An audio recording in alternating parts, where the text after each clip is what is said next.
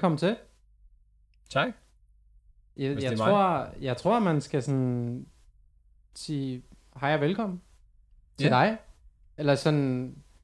I virkeligheden, så har jeg jo heller ikke selv rigtig præsenteret mig selv i det første afsnit. Nej. Øh, Du Men- præsenterede tankerne bag programmet. men det er vel også det vigtigste. Ja, ja, ja, ja. Men øh, ja, det ved jeg ikke. Du kan... Hvad hedder du? Jamen, øh, Hvad du til dig? jeg hedder Niels Gyldlund Mikkelsen, og øh, til daglig, øh, nu hvor et programmet det hedder øh, Til arbejde, liv eller død, skal man jo fokusere på, hvad man laver 37 timer om ugen. Og der er jeg organisator i 3F Frederiksborg på øh, buschaufførområdet og ungdomsområdet. ja. Og det har jeg været i to og en halv uge nu. Kommer fra en, en stilling i 3F Esbjerg Transport, hvor at øh, det primære fokus var ungdomsarbejde. Og det har jeg været rigtig glad for. Og jeg er kendt med historie og samfundsfag, og har lavet en del forskellige ting, og er rigtig glad for, hvor jeg er landet nu. Og så ved siden af de 37 timer, så er jeg gift og har en datter på snart to. Men der er jo også det, jeg vil udfordre dig på, fordi at det hedder arbejdsliv, og det er jo også derfor, der er jo liv Mm. i arbejdet og arbejdet liv, eller altså det, nogle gange kan det være svært at skille ad i hvert fald, ikke? Jo. Øhm, så, øh, og det, jeg synes også, det er sjovt, at man altid er sådan, hej, øh, jeg skal introducere mig selv, så nu fortæller jeg om, øh, om det, jeg får løn for. Ja. Men det kan jo være, at det ikke er det, der definerer dig, eller sådan, hvad er det, der interesserer mig? Men øh, heldigvis tænker jeg, der er mange, der i hvert fald interesserer sig lidt, eller, eller meget for det, de laver. Mm. Ja. Jeg tænker også, det her det er sådan en åben redaktionsmøde. Ja. Øh, lytterne bliver, kan blive inviteret med. Øh, jeg har bare taget nogle stak bøger med, der kan vi øh, lige altså, scrolle igennem og se, hvad der er i dem. Ja. Øh, og så øh, kommer nogle inputs, bare, bare skyde løs. Øh, Ja. Fordi det er øh, det, man skaber her, det er nok noget, man skaber i samarbejde på en eller anden måde. Det, det, det skal være defineret af begge to på en eller anden måde. Og, Jo. og øh, det skal måske ikke føles som et lønarbejde, men det skal komme sådan øh, lidt øh, gnidningsfrit Mm. og lystbetonet. Ja. Jamen, 100, altså også, altså, vi havde jo en, en samtale her i sidste uge, hvor vi havde håbet på at skulle optage noget, men så drillede teknikken, som jo plejer. Øh, og der kunne vi jo godt få øh, halvanden to timer til at gå, øh, uden nærmest at trække vejret mellem sætningerne. Præcis. Ja. Ja. Så, og det bliver jo som regel interessant, når to, der ved noget om det, de snakker om, øh, og kender hinanden bare en lille smule, øh, ligesom smider nogle spændende bolde op i luften. Det, det synes jeg i hvert fald er en fornøjelse. Det er også noget, altså det, er- det er der også blandt andet nu, for at være glad for sit arbejde, det er også noget, der ofte er plads til der. At man kan tænke lidt stort og, og lægge nogle planer og Ja. møde nogle spændende mennesker. Ja, fordi hvis man ikke kan det, så er man så kan man måske lidt mindre engagere sig der, hvor man er. Mm. Fordi så må man lægge sin engagement et andet sted, hvis man ligesom ikke kan, kan tænke stort og bredt og, og lægge noget af sig selv i det på en eller anden måde. Jo. Ja, det, det er jo det hele menneske, der skal stimuleres. Ja. Både altså, intellektuelt og socialt og altså, udviklingsmæssigt. Og, og der er det bare, altså nogle steder, der klikker man jo bare ikke med sine kolleger. Øh, nogle gange Det er noget man, lort. Hvad siger du? Det er noget lort. Ja, det er det. Og nogle gange så er man selvkørende, har ikke rigtig måske kollegialt samarbejde og sådan noget. Ikke? Øh, og så selvfølgelig, altså, og nogle, nogle jobs siger ikke en så meget. Og sådan Nej. nogle, jeg, jeg har hørt en, en god sådan sætning, der hedder, at i hvert job, der skal man enten, uh, you, either, you should either learn or earn. Both is best, one is good, but if it's neither, then walk away. Så det der med enten at altså, udvikle dig, hvis Den du kunne jeg godt få tatoveret et eller andet sted, så jeg. eller tjene gode penge, ikke? Øh, og hvis du ikke udvikler dig, mens du tjener dårlige penge, så skal du i hvert fald virkelig overveje, om du skal blive hængende. Altså, så er det Ja. selvfølgelig nogle gange, hvis man er enten studerende og laver noget ved siden af, eller sådan noget. Men uh, hvis det er et fuldtidsarbejde, så man ikke udvikler sig og ikke tjener gode penge. Nej, nej. Men jeg er også meget overrasket over, at der er sådan en øh, utalt accept af, at man ansætter folk på en, en lav løn, særligt når det er sådan noget akademisk arbejde, og så skal de ligesom lære på jobbet, Mm. fordi det ikke er, øh, altså når man er akademiker, bliver man ikke uddannet som, det er ikke en profession, det er ikke sådan, jeg har faktisk lært at bygge tag, eller sådan, Mm. det, øh, du lærer mere koncepter, eller måder at arbejde på, eller metoder, men Mm. mm. hvad du reelt skal lave, er ikke nødvendigvis noget, du stifter bekendtskab med. Øh, jeg kan også huske, hvad fanden, øh, jeg tror det var Mogens Lykketoft, som du sagde til mig, og det er mange, mange år siden, øh, ude i DSU Amager, hvor at han sagde, at han brugte han brugte måske 40 procent af det, han lærte, eller 20 procent af det, han lærte på, på økonomistudiet. Ikke? Mm. Altså, og den har jeg bare hørt mange gange. Øh, og det kan jeg godt ikke genkende til. Altså, fordi der er, også, der er også virkelig nogen, der tager uddannelsen, og så er det måske mere en trædesten, og så er det ligesom, så er det Ja. virkelig, så kommer jeg hen og laver det, jeg interesserer mig for, og så er det bare, bare været en trædesten mere. Ja. Ja, det er gangsbevis, ikke? Mm. At man har den her, ofte en kandidatgrad eller et eller andet, og så, ja, så kan man komme indenfor, og så er det jo erhvervserfaring, der tæller resten, ikke? Jo. Ja, har- og nej, hvad gør man, når det man hoster? perfekt til en podcast. det, det, giver, det giver sådan lidt, øh, så er man inviteret med indenfor. Man er Ja, faktisk inviteret helt ind i din luftveje. ja. Nu så helst rosen helt inde i, øh, så man sådan... ja. Bare deep throat mikrofonen her. Jeg har faktisk øh, dummet mig totalt i dag. Ja. Jeg har været helt op at ringe, og så øh, har jeg øh, øh, simpelthen givet mig selv øh, øh, en arbejdsskade. Nå, for fanden.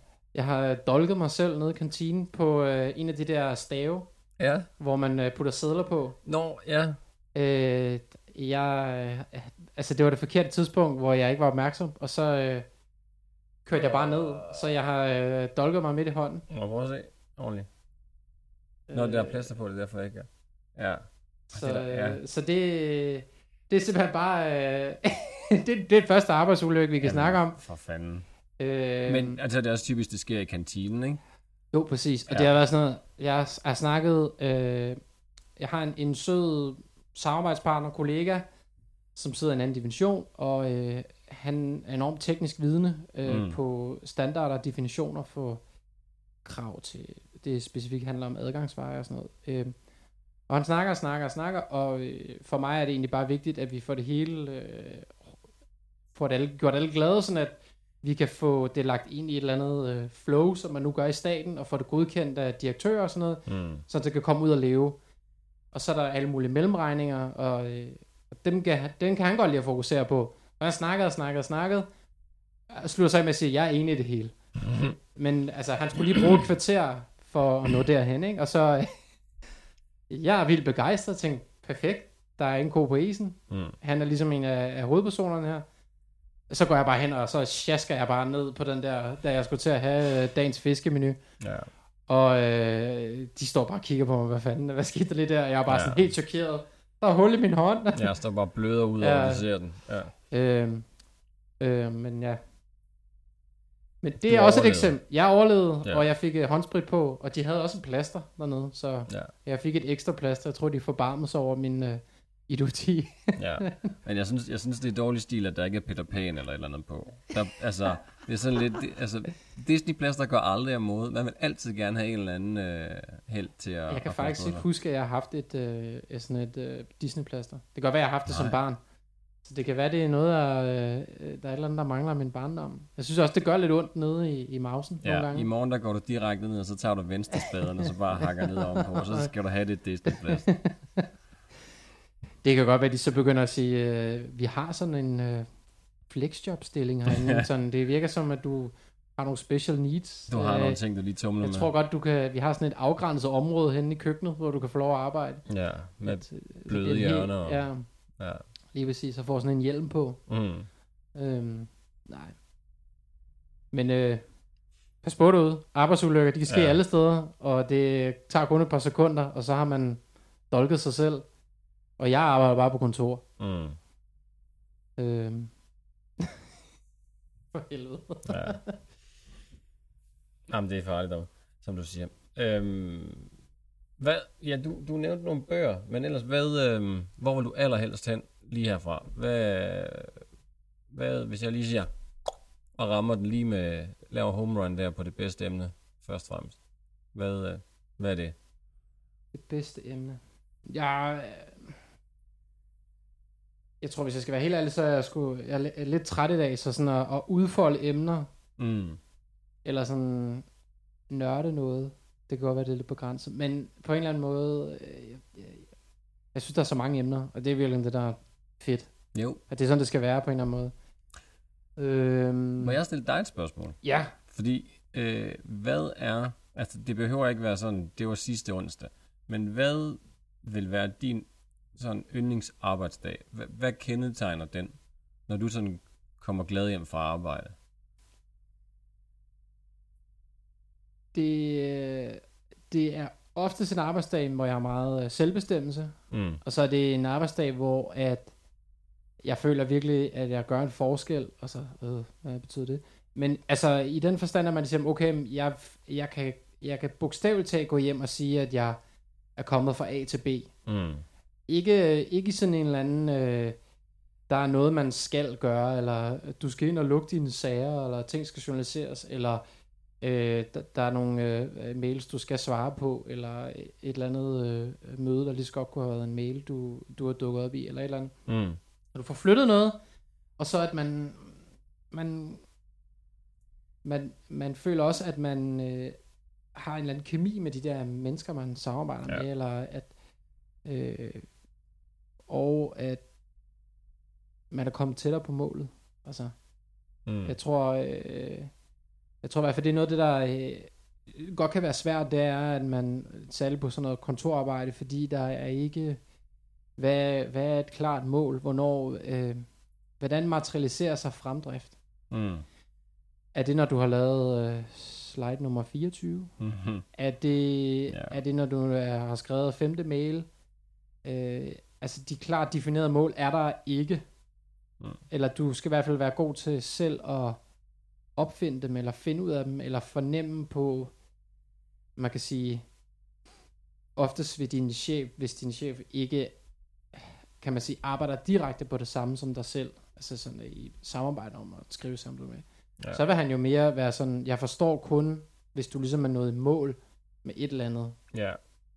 I det her tilfælde kan det være godkendt et eller andet, eller Mm. få stablet et eller andet på benene. Men mellem, altså man kan sige, de der midtvejsmål, det vil de ikke være inde over, dem skal du som selv kunne finde ud af, og det jeg prøver at sige, det er en god arbejdsdag vil være en, hvor at det er unægteligt ligegyldigt, hvor negativ øh, jeg kan være oven i hovedet, så kan jeg sige, det her, det var et fremdrift, det her, det var et delmål, jeg har overstået Mm. og det er med bravur, og folk er glade og sådan noget. Ja. Og, øh, og jeg har fået ryddet øh, en meget af bordet, og jeg ved, hvad jeg skal lave i morgen. Ja. Øh, og jeg kan bare løbe hurtigt i en, i en bestemt retning på en eller anden måde. Ja. Fordi, nu det er et retorisk spørgsmål, den værste arbejdsdag, det er mere sådan en, jeg har 100 opgaver, jeg ved ikke præcis, hvordan jeg skal sparke til, øh, til dem, hvis vi nu siger, bliver sådan en fodboldmetafor. Øh, og fordi der er så mange, de er så udefinerede, så ved jeg ikke, hvad jeg skal gå i gang med først Mm. og hvad der er mest urgent. Øh, også fordi at man nogle gange ikke ved, sådan, hvordan skal man prioritere noget frem for noget andet. Øh, Mm. det vil være en dårlig arbejdsdag. Ja. Øh, hvor man så skal være sådan, noget er så noget dag, for jeg har bare siddet og panikket over, hvad fanden, øh, hvad, hvad retning skal vi løbe med, med alle de her, sådan, man har bare været sådan, tænke, tænke, tænke. Så kan det godt være, at man har fået flyttet nogle, nogle få sten på vejen, men dem glemmer man måske bare at sætte pris på. Ja. Meget enig.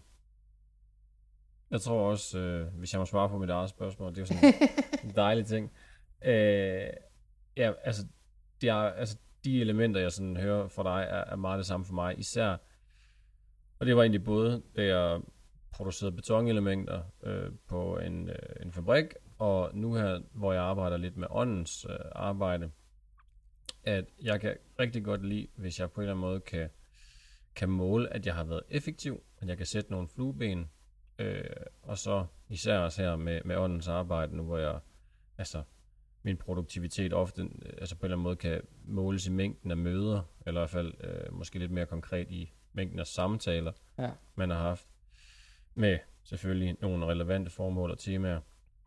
Øh, men det der med, at man kommer ind, og man, fordi man er velforberedt, bare kan tage dem sådan bum, bum, bum, øh, så man ikke sådan skal sidde og bruge noget af dagen på, og lige give ned fra et og give op til et andet.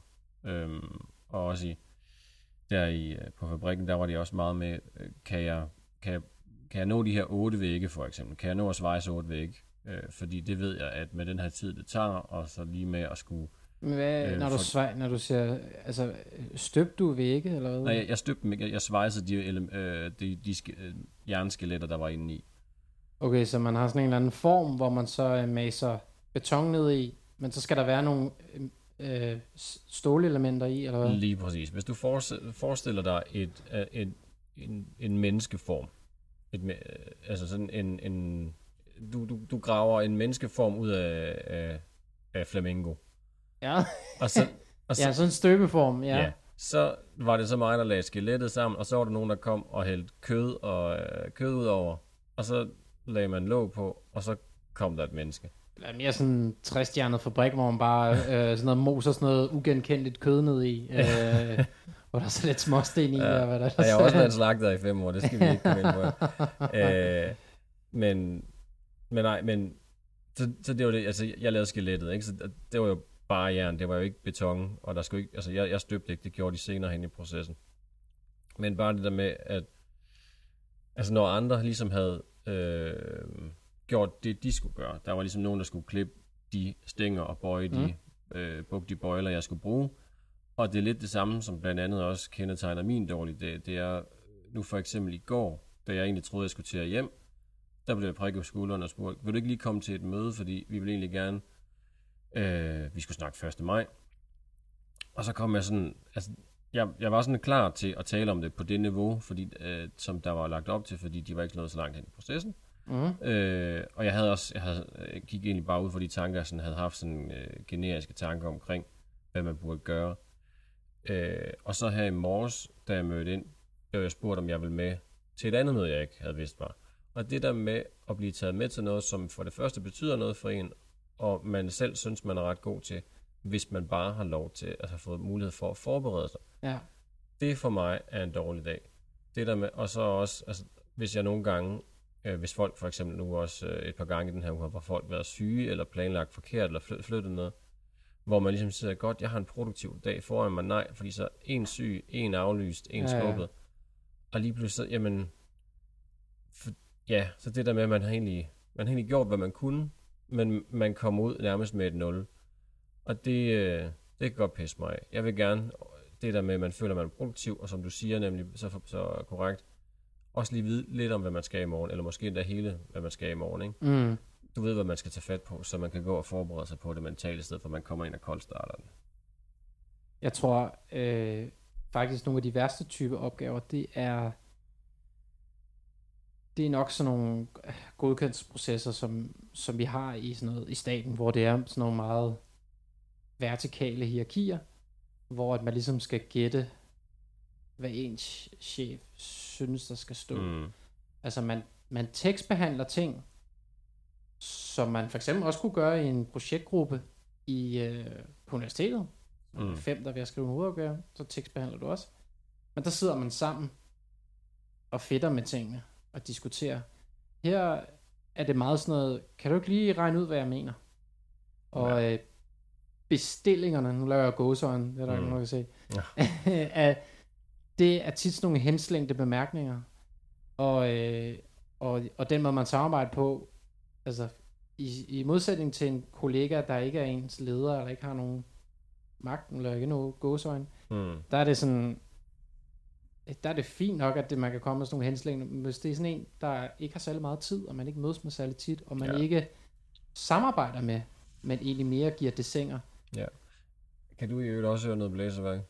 Ja, en lille smule. Jeg tror, der er noget storm udenfor. Der er godt, øh, godt gang i Jeg kan i hvert fald se altankassen. Ja. Nå, så det er altså lyden, I kan høre i baggrunden. Ja, hvis det er det, eller så er det, Det ikke bare støjen for, for det her dårlige udstyr, vi bruger. Jeg ved det ikke. Så, så. Øh, ej, så det er bare, det synes jeg er noget crap, og så ved man ikke, øh, hvornår man har købt eller solgt, og, Nej. fordi man, man sidder og skal lave produkt, men øh, det vil egentlig give mere mening, hvis man sidder og tekstbehandlet sammen. Ja. Men fordi det, folk har så travlt, eller sådan, så... Ja, altså der, der, der er ret meget, i hvert fald har jeg oplevet i staten, at der er rigtig meget, hvor man producerer tekstlige ting til mm. folk, der er højere op i en, som egentlig lige godt kunne have skrevet det selv, fordi de vil egentlig, det er egentlig dem, der sidst ende, der vil definere fuldstændig, hvordan det ser ud. Ja. Øh, men altså sådan, så man er nogens højre arm, men man sidder bare ikke på den krop, man arbejder for. Altså sådan, det er sådan lidt afkoblet. Det synes jeg er dybt frustrerende. Ja. Også fordi, øh, har du ikke også fornemmelsen nogle gange, at den tid, din chef, eller hvem end der var opgavestilleren, brugt på at give dig opgaven, og så efterfølgende øh, redigere og sådan noget, var mindst lige så lang tid, som den tid, det var brugt for selv at skrive den. Jo, jo, og så føler jeg også nogle gange, at det man oplever er sådan noget, i virkeligheden, så øh, altså de tror, at de er super kloge og dygtige, men mm. i virkeligheden, deres hverdag afhænger af, at de får en masse inputs, ja. og så at de selv får de gode idéer, tror de. Mm. Men det er jo alle os, der fodrer de der idéer til dem, fordi det er tit, den bedste arbejdsproces er tit, at du, altså, hele, øh, hvad er det nu, øh, Karl Marx, han så jo rigtig meget op til, øh, til Hegel, og mm. han havde den der, øh, hvad hedder det, øh, tese, antitese, syntese. Mm. Altså nogle gange, så skal der ligesom, du ved, først kommer der ind noget, og så banker man det ned, og så, altså, og så reviderer man det, ja. og så bliver det magi. Ja, ja.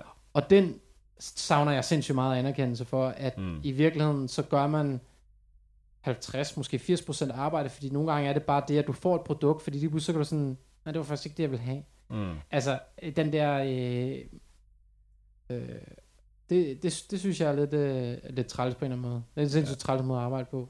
Ja. Øh, heldigvis har jeg meget arbejde, hvor det er meget mere samarbejde. Altså, hvor man laver produkter sammen, og hvor man, ja, mødes i øjenhøjden. Ja. Sådan som vi påstår det danske arbejdsmarked. Men er det ja, det? ikke, øh, ikke altid, nej. Altså, jeg tror, som vi snakkede om sidste gang, der er bare nogle chefer, der er rigtig dårlige ledere, og ikke, øh, ikke formår at få det bedste ud af deres medarbejdere og ansatte. Og det, altså, jeg har også altså, en, en tidligere god chef, som jeg nogle gange, eller som jeg, jeg lavede ting for, og mm. altså, godt lide ham personligt, men det var som om, at det jeg lavede for ham, der var ikke lagt en ordentlig strategi bag. Altså det der med, at man sådan føler, at man bare bliver ved med bare at sådan sende egentlig, altså velproduceret, man har gjort sig umage med ja. dem, men man aner ikke, om det kommer videre. Og en af de største grunde til, at de ikke kommer videre, det er, at der bare ikke er lagt en ordentlig for strategi. Nej. Hvis, altså, hvis du gerne vil have 20 af det her, og du gerne vil bruge alle 20, så skal vi bare planlægge, hvornår de skal bruges. Mm. Mandag, onsdag, fredag, mandag, onsdag, fredag, mandag, onsdag, fredag, for eksempel. Ja. Og det, det, det synes jeg var sådan lidt ærgerligt, fordi det var en, altså, øh, på en måde synes jeg jo, at det var at devaluere min tid og min arbejdsprodukt, ikke? Altså, Fuldstændig. Min, min, min arbejdsvær. Og det, det er mig, fordi jeg, jeg vil sgu gerne udfordre, så jeg, altså, jeg vil gerne anerkende, så jeg er sådan lidt primadonna øh, men, altså, Aren't we det, all? Inderst inde. jamen, det, det betyder noget for mig, og det, altså, ja. det er også derfor, jeg elsker at lave frivillig arbejde, fordi det er sådan et sted, hvor man ofte får anerkendelse, der er titler, der er projektopgaver, man kan blive tovholder ja. på en masse skæld, ikke? Øh, det er fede titler. Ja. Sådan alt muligt. LinkedIn godt, godterier. ja. Blandt selv slikposen til, til LinkedIn. ja. ja, men altså, ja. jeg sagde også selv her, og det er sandt, at tit, altså, titler, det er jo noget, man giver til folk for, for at undgå at give dem løn. Altså, så ja, giv, giv dem et eller andet, øh, altså, vi, vise, vise general eller sådan noget. Jamen, det, det, det er bare, altså, ja, ja. det, det øh, løjtnant, oberst løjtnant med den samme løn, bare, bare hvor du laver 10, arbejder 10 timer mere om måneden. Ja, du får, du får mere ansvar med... Ja, ja og, samme løn. Ja. Men til gengæld får du den her store pose prestige, ja, lige som du lige kan tage hjem og varme dig på, jo, fordi den betaler regninger. Og... ja. Hvad, hvad, har, hvad, hvad har du oplevet af den slags? Folk, som havde tossede titler, hvor man godt kunne fornemme, at det skulle bare... Jeg har jo ikke... Jeg tror, hvis jeg nu havde gået en, en anden vej, så tror jeg, jeg var stødt mere ind i det, fordi at... Øh, stat... Ikke dig selv nødvendigvis jo. Nej, ikke mig selv, okay, men ja. staten er jo fyldt med... Øh, altså super flade titler. Mm. De fleste steder, der er du fuldmægtig. Nå, ja. Eller så er du specialkonsulent, eller chefkonsulent. Ja. Og så er der så lidt forskel på øh, cheftitlerne. Mm. Men det er lidt det. Så der vil jeg måske virke mere, der er det for generisk, fordi at øh, hvis det er rigtig frækt, så kan du blive advokatfuldmægtig. Mm. Det er sådan måske den frækkeste fuldmægtige titel, der findes. Men ellers så er det jo fuldstændig... Øh, altså, du kan sidde i Miljøstyrelsen og lave øh, super specialiserede ting om for eksempel øh, affald. Nordic Waste. Nordic Waste. Uh. Øh, og du kan vide noget... Det her bliver optaget i slut januar. Det er 24, derfor det sjovt. ja. Og, øh, men det kan også være, at du laver noget, altså du bare laver mødereferater, eller øh, sådan noget, og det hele er presset ind i den der titel. Mm. Så der kan man sige, på en eller anden måde, synes jeg faktisk, at staten er sådan lidt afprofessionaliserende, fordi ja. du er på en eller anden måde, de går og påstår, at man har en mulig faglighed, men man har ikke nogen øh, titler holdt op i, fordi din titel, i hvert fald i lønsystemet, er bare fuldmægtig. Mm. Eller specialkonsulent, chefkonsulent, øh, okay, hvad fanden er det? Ja. Så der er ikke sådan noget, øh, altså, hvor, hvor man kan sige, der er måske mere, det er lidt mere frækt at være kemiingeniør, og så arbejde med det på en eller anden måde. ja.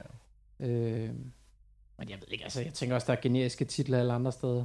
Ja, men, men, men jeg tror, du har en, en pointe i, at, øh, at det offentlige måske er, er lidt mere gråt i gråt. Jeg, men men jeg, jeg kan huske, nu kan jeg så ikke huske, hvilken bank det var for, men der var en eller anden bank, som havde en reklame, hvor at nogle unge mennesker skulle, øh, de skulle tage en seddel og så se, hvilken titel de havde om, om 10 år eller sådan et eller andet. Øh, Altså bare sådan en sådan øvelse, eller hvad? Nej, sådan nej, det, social det var bare sådan en sydbank, sådan et eller andet med at øh, investere i dig selv. Jeg kan ikke engang helt huske præcis, hvad det var, men jeg kunne bare huske, det var nogle unge mennesker, der skulle kigge på en sted, hvor der stod en titel, de havde om 10 år. Ikke ligesom det der med, okay nu, Men de har ikke selv opfundet den. nej nej, ikke hvad jeg Okay. ved af i hvert fald. Men, men, eller det ved jeg så ikke, fordi der var ikke nogen af Der de var tre sådan, der havde smidt sådan en lille sædel med Magician ned i, eller sådan noget. bare sådan en eller anden sk- word scramble. Nej, men, men jeg, jeg- der var ikke nogen af de tre titler, jeg kunne genkende, og det var, sådan, det var ikke supply chain manager, men det var, sådan, det var heller ikke key account manager, det var sådan et eller andet, hvor jeg bare tænkte, hvad er det for noget bullshit bingo? og det, var, det, det, man, det er det der med, at der må være et eller andet, fordi for eksempel supply chain manager, er det ikke bare indkøber? Altså, Nej, men det er jo en, der har, ser holistisk på, øh, på supply chain jo. ja, ja, ja, ja og, og rigtig manager den. Ja. Altså, Øh, men ja, jeg synes nogle men, gange... men key, altså jeg synes key account manager, som er kørende sælger, ja. det, det, men det er jo også, det er sådan klassisk job, men det er fandme dumt. Altså, ja. key account, ja, nøgle, nøglekonto manager, ja, bestyrer. Hvad man direkte drifter. over. Ja. Men lille øh, sidespor ud af det lingvistiske, ikke? Det, er jo- det er jo noget, Og det bliver der meget af i podcasten. oh, ja. det er noget, øh, en af mine sådan yndlingsaversioner, det er det der med at se på, hvor mange stavelser der er i et ord, i forhold til, hvornår ordet må være opstået. Aha. Øh, netop fordi, for, altså, øh, nu selvfølgelig, øh, supply chain manager er tre ord. Og man skal huske, at han er humanist. øh, men det er selvfølgelig også, fordi det er engelsk, og de ikke skriver ord sammen på samme måde som os. Men hvis man sådan kigger på de ord, som vi altså har haft brug for først, så er det rigtig ofte enstavelse. Ja. Hus, båd, hund, sol, hav, sand, træ, øh, og så har videre, brug for så videre, sand. Han har brug for sand. Man, man, man har brug for at definere, hvad ja, sand ja, er. klart, ikke? ja. øh, jord, blæst, og så videre, så videre. ja. Og det er det der med, altså, og Det er og simple gengæld- koncepter, og de er formentlig kommet tidligere end mere abstrakte koncepter. Ja, men og også det der med det som om, at der er et eller andet, der er næsten en inflation i, at jo længere din titel kan være, eller jo længere en beskrivelse kan være, desto bedre. Ja. Fordi så må, altså, jo mere teknisk ordet er, desto mere avanceret øh, må, eller, altså, jo, mere, jo længere et begreb, desto mere avanceret et fænomen, ja. må der ligge bag, ikke?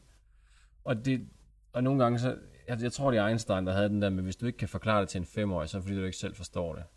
Og det, det synes jeg ofte er rigtigt. Og Jeg, jeg tror bare ikke, du kan forklare relativitetsteorien til et femårig. jeg, jo, jeg har faktisk jeg, jeg har set en bog, øh, der hedder øh, Relativitetsteori til uh, Toddlers eller et eller andet, okay. som faktisk er ret god. Øh, den, den bog, jeg må lige finde den. Okay. øh, fordi altså, den, den forklarer den i hvert fald til mig, som, altså jo, jeg havde fysik på uni for, for lang tid siden, men øh, den er sgu meget god. Men, åh, oh, hvor fanden var jeg kommet fra? Øhm, Så du kan også beskrive sorte huller nu, eller? ja, det, nej, ikke. Du har mistet totalt tråden. hvis, hvis, nej, fordi nogle gange, så lægger jeg mærke til, at hvis jeg har en samtale med nogen, Mm.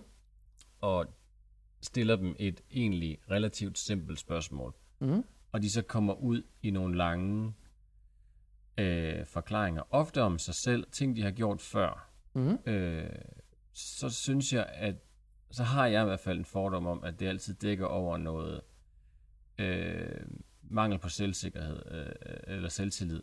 At der er et eller andet, de, de faktisk enten ikke ved eller ikke har gjort eller noget, så begynder de bare at speed talk, så skal de bare tale mere og mere og mere, ikke? Ja. For på en eller anden måde at sige, okay, jeg må hellere liste en masse ting, jeg har gjort. Og det er det der med, Men Jo er det ikke mere- lidt en... Øh, altså jeg noget. tænker, det er sådan, enten er det en akademiker eller en politiker. det er sgu alle. Øh, jeg tænker, jeg. man kunne køre den sådan øh, gætte. Ja. Jamen, jo, jamen, altså også det der med for eksempel, når politikere taler udenom, ikke? Ja. Nå, altså, nu ved jeg godt, det, det er sådan lidt en, en, falsk præmis, når man øh, som journalist, ofte, øh, er ofte det journalister, der stiller dem et ja-nej-spørgsmål.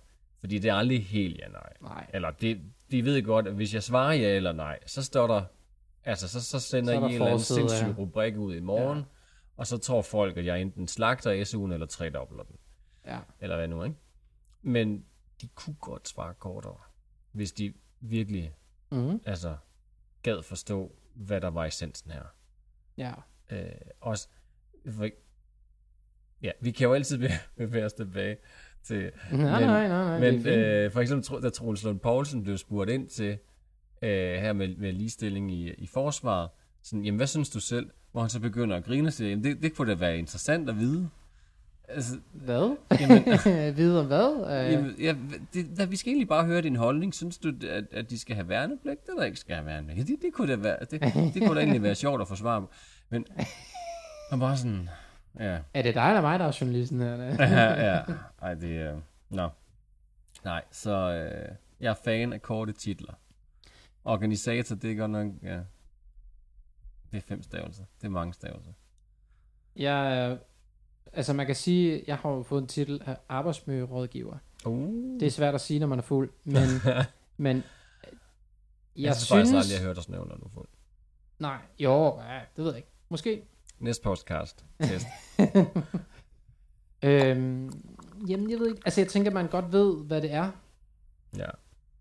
Ja, jo, Øhm, det gør man. var det et tegn til noget? Nej, det var bare, jeg prøvede at lave øh, lyd af mig, der åbnede en øl og hældte den op i et glas. Ja. Så en, øh, Og apropos, teaser så tror jeg faktisk, jeg vil øh, tage en øl nu. Du vil høre Markus Stigblad. ja, Nu kan jeg, jeg tror, der er et emneskift her, men... Øh, ja, det er lige, øh, det var lige her i pausen. Nej, øh, jeg vil gerne høre om, hvad du som arbejdsmiljørådgiver ved om støjgener i forhold til stress, og altså ikke bare på en arbejdsplads, men også i, altså nu bor vi begge to øh, lige enten i København eller i 200 meter fra kommunegrænsen. Der er jo støj. Der er rigtig meget støj, og øh, er det, det er ikke så mange år siden, at man havde fundet ud af, at støj var mere belastende, end man regnede med, og der Mm. var også det der med folk, der boede tæt på motorveje og sådan Ja. noget. Og jeg ved ikke, har du lagt mærke til den, den motorvejsstræk, der går øh, ud gennem Hvidovre? Ja. Der skal du køre langsomt, ikke fordi at motorvejen ikke er bygget til det, Mm. det er bare for at reducere støjen, fordi at De har også den er bygget decideret, decideret bygget en motorvej i folks baghave. Ikke? Ja, ja, og også lejligheder, der er bygget, nærmest er bygget ud over, Ja. altså øh, lydmuren, ikke? eller støjmuren, Mm. hvad den hedder. Det, ja, det er ikke helt det er optimalt. ret voldsomt, nej. Øh, så, så, øh, men jeg ved faktisk, altså jeg kender ikke specifik støjforskning, Mm. og øh, jeg må også ærligt sige, og det er nok også en kæphest, vi vender tilbage til. Der findes i dag ikke akademiske uddannelser, du kan tage øh, i fysisk arbejdsmiljø. I hvad? I fysisk arbejdsmiljø. Okay. Øh, du skal have det af, af omveje. Ja. Øhm, det Som er, i udlandet, eller som i... Nej, men altså, altså, du kan blive lært op. Altså for eksempel, hvis du er audioingeniør, Mm. så er det jo meget oplagt, at du på et tidspunkt går ud og superviserer, hvad hedder det, støj Ja. på arbejdspladser. Så kan det være, at man ved noget om det. Mm. Øh, det er ikke lykkedes i Danmark. Det er faktisk noget, øh, jeg, snakker, jeg skal holde oplæg om for min, øh, min afdeling. Øh, der findes enormt mange arbejdsmiljøprofessionelle i Danmark, inklusive mig selv, hele min afdeling. Men det er en profession, eller det er professionelt, men de har ikke en profession. Mm. de har, der er ikke en fagforening, der er ikke en uddannelse, der er ikke noget. Nej. Alle har alle mulige random øh, baggrunden. Øh, det, der måske samler os mest arbejdsprofessionelt, det er, øh, at de fleste har en interesse i, at, at folk ikke skal blive syge af at gå på arbejde, selvfølgelig, men Mm. mm. også at, øh, du ved, arbejdstilsynet, BFA'erne, de her branchevejledninger, alt det her, det er sådan noget, det materiale, og de netværk, der er, det er dem, der ligesom binder de altså arbejdsprofessionelt sammen Ja. og styrker deres faglighed, men der er ikke et... Øh, men der er så for nylig blevet lavet en masteruddannelse, som du kan tage som efteruddannelse. Mm. på Syddansk. Ja. Men der har ikke været en profession. Altså, så for eksempel, men der findes nogle fag, der er ret åbenlyse. Ja. Ergoterapeut er rigtig god til ergonomi, Ja. delen af det. øh, Og sådan er der lidt forskellige. Øh, så, så det er sådan et øh, clusterfuck. Mm. Øh, og så er der arbejdsmedicin, som øh, jo ikke endte med at blive en del af arbejdsmiljøsystemet, som rigtigt. Mm. Øh, men er et speciale, man kan læse, som ved noget om, altså, øh, hvor man ligesom betragter mennesket som en, altså, en patient, hvorimod Ja. arbejdsmiljø betragter virksomheden som en patient. Okay. Så fokus er anderledes. Ja, ja. Øh, men Dansk Fagbevægelse og Arbejdsgiverforening har ikke rigtig haft lyst til at have det arbejdsmedicinske fokus. Nej, det, det, Altså, der er en masse forskellige årsager til det, at man ikke har professionaliseret, og man ikke har fået læger og alt det der, arbejdsmedicin som fast del af arbejdssystemet. Men en af tingene er, at, er, at man helst vil behandle virksomheden, altså man vil lave forebyggelsestiltag på virksomhedsniveau, i stedet for at sige, at, at det er et individ, der bliver sygt. Mm. Men det har også nogle ulemper ved at Ja. gøre det på den måde. Øhm, ja. For at vende tilbage til det med støj. Ja. Ja, det jeg ved, fordi at øh, jeg har faktisk taget øh, grunduddannelsen som tilsynsførende, og det, øh, den del, vi havde om støj, det, øh, der er nogle forskellige grænser for, når du får høreskader, og hvor lang tid du må være i hvilket, hvor højt dB. Dem kan jeg ikke på ryggraden, det kan jeg slå Mm. op. Men grundreglen er for akustikstyring, det er, at du skal have akustikplader i den samme areal som grundplanet. Så hvis der er 12 kvadratmeter i et lokale, Mm. så skal der være 12 kvadratmeters øh, loftspaneler for eksempel, Okay. fra væg til væg. Ja. Hvis der, og nu kan vi ikke rigtig tage lytteren med, men hvis der er mange særinger mellem Mm. forskellige niveauer, for eksempel en, øh, der går en, en, øh, sådan en, en tvær, øh, hvad hedder det, sådan et loftsplade, eller loftsbjælke øh, Ja. igennem rummet, så du har to enheder, der møder hinanden. Ja. Det rum vil accelerere lyden, Mm. så jo mere der er af det, ligesom at jo højere der er til loftet, så skal du øge kvadratmeter antallet af støjpaneler. Okay. Så høje rum skal have en, en have mere akustikplade end, end altså almindelig højdesrum. Ja, og det giver jo mening, når man har prøvet at være i et stort rum og klappe eller råbe. Eller, Præcis. Ja. Øh, og så vil jeg sige, det fede, jeg bruger, arbejder jo ret relativt nyt kontorbyggeri, der har man også installeret øh, støjpaneler på væggene. ja. Så der er, altså kvadratmetertallet er øh, højere end bare loftet. Mm. Men jeg vil sige, jeg tror måske også, man skal gøre det, fordi der, det er nok noget andet, folk ikke ved.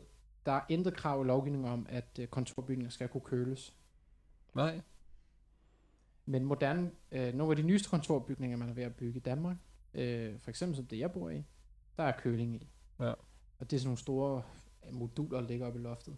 Mm. Men de er jo af metal, så de tager jo ikke mod... Jeg tror også, man har været nødt til at øge det på væggene. Ja, ja. Og så er der det der trick, som også er blevet meget på mode, at man laver sådan nogle, man køber sådan nogle øh, lydisolerende øh, plader, hvor der er trællemælder, ja. Man hænger op på væggen, som også er meget sådan dekorativt. Ja, det ja er lige blevet meget præcis. inde, ikke? Jo, Øh, jo, det kan du ja. f- finde alt hos, øh, lige fra pizzerier til, øh, Ja. til smarte, øh, hvad hedder det, kontorhoteller, ikke? Så Jo. det er overalt. ja. Ja, der er nogle af dem, der kan være ret æstetiske, men øh, ja. Øh, så ja, så når jeg ser øh, sådan øh, et par lusede øh, lofts, hvad hedder det, akustikplader, Ja, så, så klør jeg mig lidt i hovedbunden. så kigger du lige ned. Du har et jævnt stor gulv her, Flemming. ja, præcis. ja. Øh, men altså, kvadratmeterprisen er også dyr for akustikplader. Det forstår Ja, jeg ja. simpelthen ikke. Nej. Øh, ellers kan man købe billig skum fra Kina. Ja, så synes jeg også ikke bare engang var tingen. Men det tror jeg også virker. Men Ja. de har også en stor overflade jo. Ja, nemlig. Øh, så Ja. Men det gør, at vi skal... Altså, og så ved jeg ikke... Altså, jeg tror... Eller jeg er næsten sikker, 100% sikker på, at man kan finde videnskabelig bevis på, at hvis du er stresset, så bliver du også mere lys, eller lyd og lys overfølsom. Ja, sensory overload, ikke? Det er altså på, på hvad som helst. Ja, men det er der i virkeligheden, altså det synes jeg også måske kan fylde noget, eller det burde fylde noget mere, fordi at øh, nu har man fundet mange af de her sådan, øh, psykiske sygdomme, eller jeg ved ikke, om man skal have det psykiske handicap, altså folk Mm. kan være øh, på autismespektrummet, eller de kan have ADHD, eller OSD, eller på andre måder være øh, følsomme, men, Mm. men er en ret stor befolkningsgruppe, har man, er man ved at finde ud af. Og det er også folk, der normalt lider af, af sø, altså øh, indtryksforstyrrelser. Så mm. de Mm. bliver hurtigere påvirket af forskellige ting, blandt andet lys og lyd, altså høje lyd og sådan noget. Der, ja. Derfor tænker jeg, at akustik også burde være noget, man... Og det der med, at altså, kontorlandskaber er ikke fede for de fleste mennesker. Nej. Men for folk, der er ekstra sensitive, der slår det bare endnu hårdere ud. Ja. Men jeg tror, altså, jeg tror, de fleste vil trives med en gang imellem at, at kunne trække sig lidt tilbage, eller sådan noget, ikke? Jo. Øhm, også selv dem, der er hypersociale. I virkeligheden, så plejer man at snakke om, alle har brug for alenetid. Det er bare dem, der er meget ekstroverte, de har brug for lidt Mindre, mindre, eller ja. mindre alenetid, end andre har. Ja, ja, ja. Så, ja. Ja, og det er også, jeg har ikke mødt en, en ekstrovert, eller i hvert fald en person, som kalder sig selv ekstrovert, som ikke trods alt en gang imellem kunne bruge lidt. Men ja, nu nu nævner, øh, jeg kommer sikkert til i mange podcasts at vende tilbage til mit gode svejserjob der, fordi jeg var den jernhallen, som den hed. Ja, så er jeg i. nødt til at spørge dig. Øh, nu er du godt nok et 3F, og det jeg ved, det er jo et øh, dansk metaljob, ikke? Altså, Nej, det er er, det, er, er det med at svejse, er det ikke, øh, altså, er det ikke sådan overenskomst øh, overtrædende, at man som ufaglært står og svejser? Eller hvordan? Nej, øh, nej, det, fordi- det her fatter jeg ikke helt. Nej, for man er ansat som ufaglært arbejdsmand. Svejser er ikke en lightsmed. Svejser er bare svejser. Og det eneste kursus, jeg fik i det, det var et 6 timers sikkerhedskursus. Øh, fordi det er egentlig bare det, det kræver. Det er jo, altså, det, der er nogen, der, altså, det, svejser er ikke en beskyttet titel på den måde, og der er nogen, der er, jeg tror det hed, der var noget tipsvejser, og der er noget pladesmed, hvor du også basically er svejser. Men ja, det jeg lavede, var ikke specielt vanvittigt. Men, altså, men man skulle stadigvæk være god til det. Jeg blev også ret god til det, og jeg kunne godt se forskel på, hvor god og effektiv jeg var først Ja. som sidst. Øhm, men nej, fordi det var et arbejdsmandsfag og ikke et smidefag, så var jeg 3F og ikke metaller. Okay. det fandt jeg ud af. Så øh, der var styr Du har på opbygget lidt 3F til i... øh, totalt. Det var simpelthen det, var det Jeg bedste, er også jeg en har del af folket. ja. Nej, men det, øh, den her jernhal, den var, hvad den har været, den har nok været 20, 25 meter bred, og lad os sige 80 meter lang. Og det var jo metalplader på fem af siderne, og betongulv under der. Øh, og så var der øh, radioer, der kørte, øh, og så var der øh, jo altså maskiner, der arbejdede med jern Ja. som ikke er, ikke ligefrem er lydsvage. Nej. Og så i et ret godt stykke tid, jeg blev så sat i midten af Ja. den her, og havde ikke høretelefoner, der kunne fungere øh, med, med min svejserhjelm på. Nej. Øh, og, og så kunne jeg så vælge at have, at have de her øh, hørepropper, som det er sådan, ja, de ligner sådan lidt et stetoskop, bare uden resten. Øh, som jeg synes altså virkelig gjorde ondt at have på ørerne. Ja. Så jeg foretrækker egentlig at stå midt i den her støj, og jeg var så smadret i bæret, når jeg kom hjem. Fuck. Altså, fordi du står bare i 8 timers ren støj.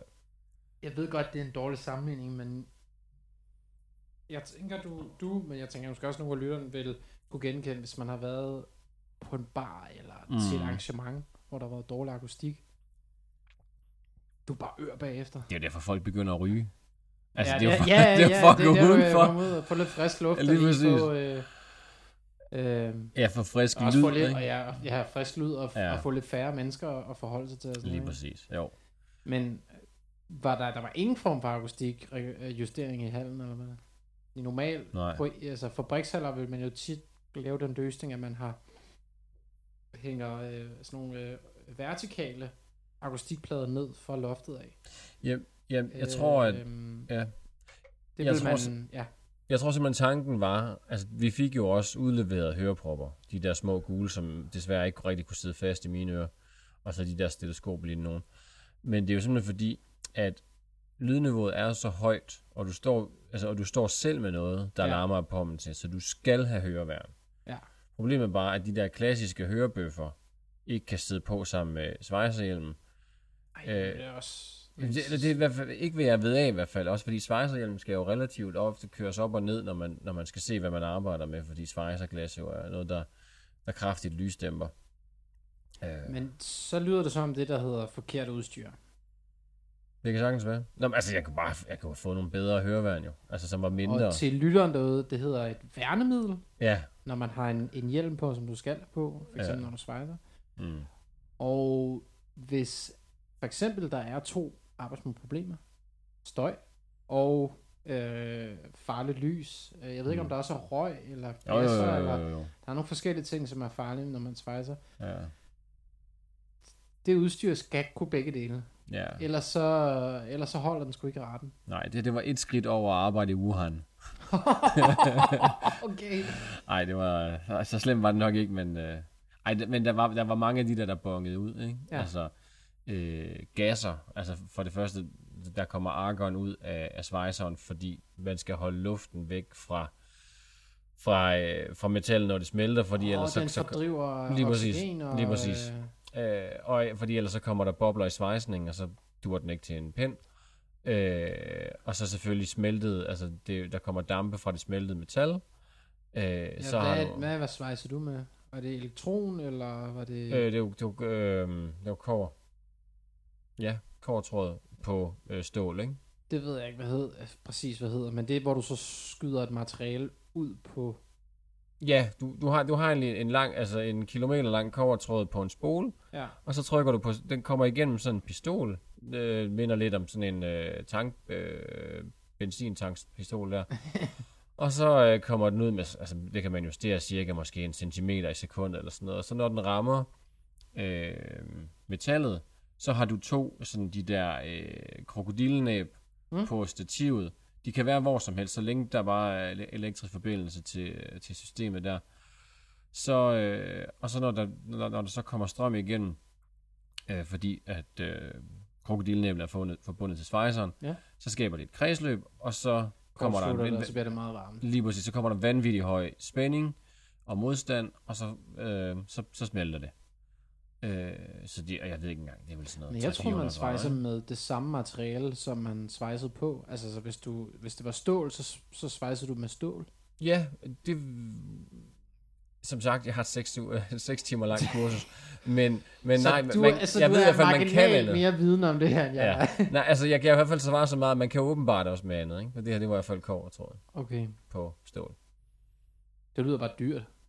Træde betragtning hvor, hvor dyrt kår er. Ja, jo, men, men, det, men det skal jo til. Og vi havde Mm. en, en chef, der var en elendig chef og leder, men en rigtig dygtig indkøber. Så han har helt sikkert fået Supply det billigt. chain manager. Ja, det skulle han have været. Skulle han have ladt ledelsen til nogle andre, så han tjent flere penge. Ja. Åh oh, ja. Så støj is a bitch, og så fik jeg et par høretelefoner, der fungerede, og så var det bare meget bedre. Nå, fedt. Jamen, altså, altså, fordi det er det der med, altså lyden var jo nok cirka det samme, og det er også det, der er interessant, fordi jo, der, det afgør noget, hvor høj volumen er på den støj, du hører. Ja. Men hvis ikke du synes, det er støj, fordi din hjerne ved, hvad der kommer ind, så i hvert fald for mit vedkommende, så stresser den ikke. For jeg, Det, altså, jeg, det, jeg, det, hør- får man, det differentierer man ikke i, øh, Nej, okay. i, øh, i arbejdstilsyn. Der er, man har sådan nogle... Det er fordi, man, hvis du bare har haft dårlige erfaringer med sådan nogle decibelmåler og hvor høj kvalitet det er, så bruger man i stedet for sådan nogle øh, vurderinger, der hedder sådan, kan, hvor, hvor langt kan man stå fra hinanden for at høre. Mm. Og det er nogle gode cirka-vurderinger, og så vurderer man cirka, så spørger man ind til, hvor ofte står du i det her rum, og hvornår er støjen, og så kan man sige vurdere, må du det, Ja, eller giver det høreskade over tid. ja. Og- Og, øh, ja, igen, jeg kan ikke 100% huske, Nej, nej. Hvad, hvad decibelene var, men, øh, men øh, men det var faktisk ret intuitivt. Altså man kan godt fornemme, når noget er for højt, og så siger den, det skal Ja, ja. Så, Men- der er sådan en, så er der sådan en tabel, der hedder, at du må stå, hvis det er rigtig, rigtig højt, så må du stå maks et kvarter i det, eller fem minutter i det. Mm. Og så et kvarter, og så en halv time, og så en time, og så to timer, og tre timer. Altså sådan noget der. Ja, ja, så er der sådan decibel. Øh, Ja. Så Men, men jeg synes i hvert fald bare, det var bemærkelsesværdigt, at selvom at jeg blæste pop, rock, heavy metal eller nyheder på en rigtig høj volumen, der var ikke øh, sådan noget noise cancelling i... nej ikke dem, men altså, altså, jeg, altså jeg skulle også på en eller anden måde overdøve det støj, der var i baggrunden. Øh, men det var bare, en- øh, altså det var sådan nogen, der gik ind i øret, så det var en form for, men ikke det der, altså ikke det der Nå, teknologiske. Hvis de, men hvis de er inde i jer, så, så, så er det jo også en øreprop. Ja, lige præcis. Så det tog noget, Så, ja, ja, ja, men, men jeg har men den men volumen, jeg, har, jeg har sendt ind selv. Den har du så mast helt op. Ja, øh, det, det kan jeg godt lide. Jeg har ikke i hvert fald været ved af, eller er blevet testet med fået høreskader, og jeg hører meget høj musik, som jeg godt kan lide. Øhm, men, men det var bare, altså, når kæft, hvor havde jeg bare mere, meget mere overskud ved, at det var støj, jeg selv var herover, ikke?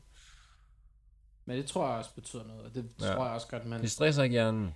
Det, der tror jeg, man er ved at nå ret langt i sådan også medicinsk forskning, at man ved, at det psykologiske element betyder enormt meget. Og for eksempel i i smerteforskning er man også ved at Mm. finde ud af, at der er også, altså, øh, smerte er ikke lige så simpelt, som man tror, at, øh, at du kan have 100 smerter og 0 smerte. Der er også, det har også betydning for, hvordan du føler, og hvordan du har det omkring det. Mm. Hvis du generelt har meget øh, højt psykisk velbefindende, så vil høje mængder smerte ofte være mindre, Mindre. slemme. Ja. Ja. Sådan. Så der er, en, der er et element af det, men, men i forhold til, øh, om du får påbud for arbejdstilsynet, hvordan du lige går og føler og har det, Ja, det er man altså jævnt ligeglad med. ja. Øh, det vil bare være en vurdering. Anita havde en dårlig dag, så derfor så måtte hun ikke få så meget støj. Ja. Hun følte Påbud. Ja, det kan jeg jo lige vide derude den anden ende, at øh, det er arbejdsstyrende, der, der er meget få ting, hvor at man er interesseret i at høre, hvordan du øh, lige går og føler og har. Mm. Ja. Øhm, Målerveje, det kan vi lide.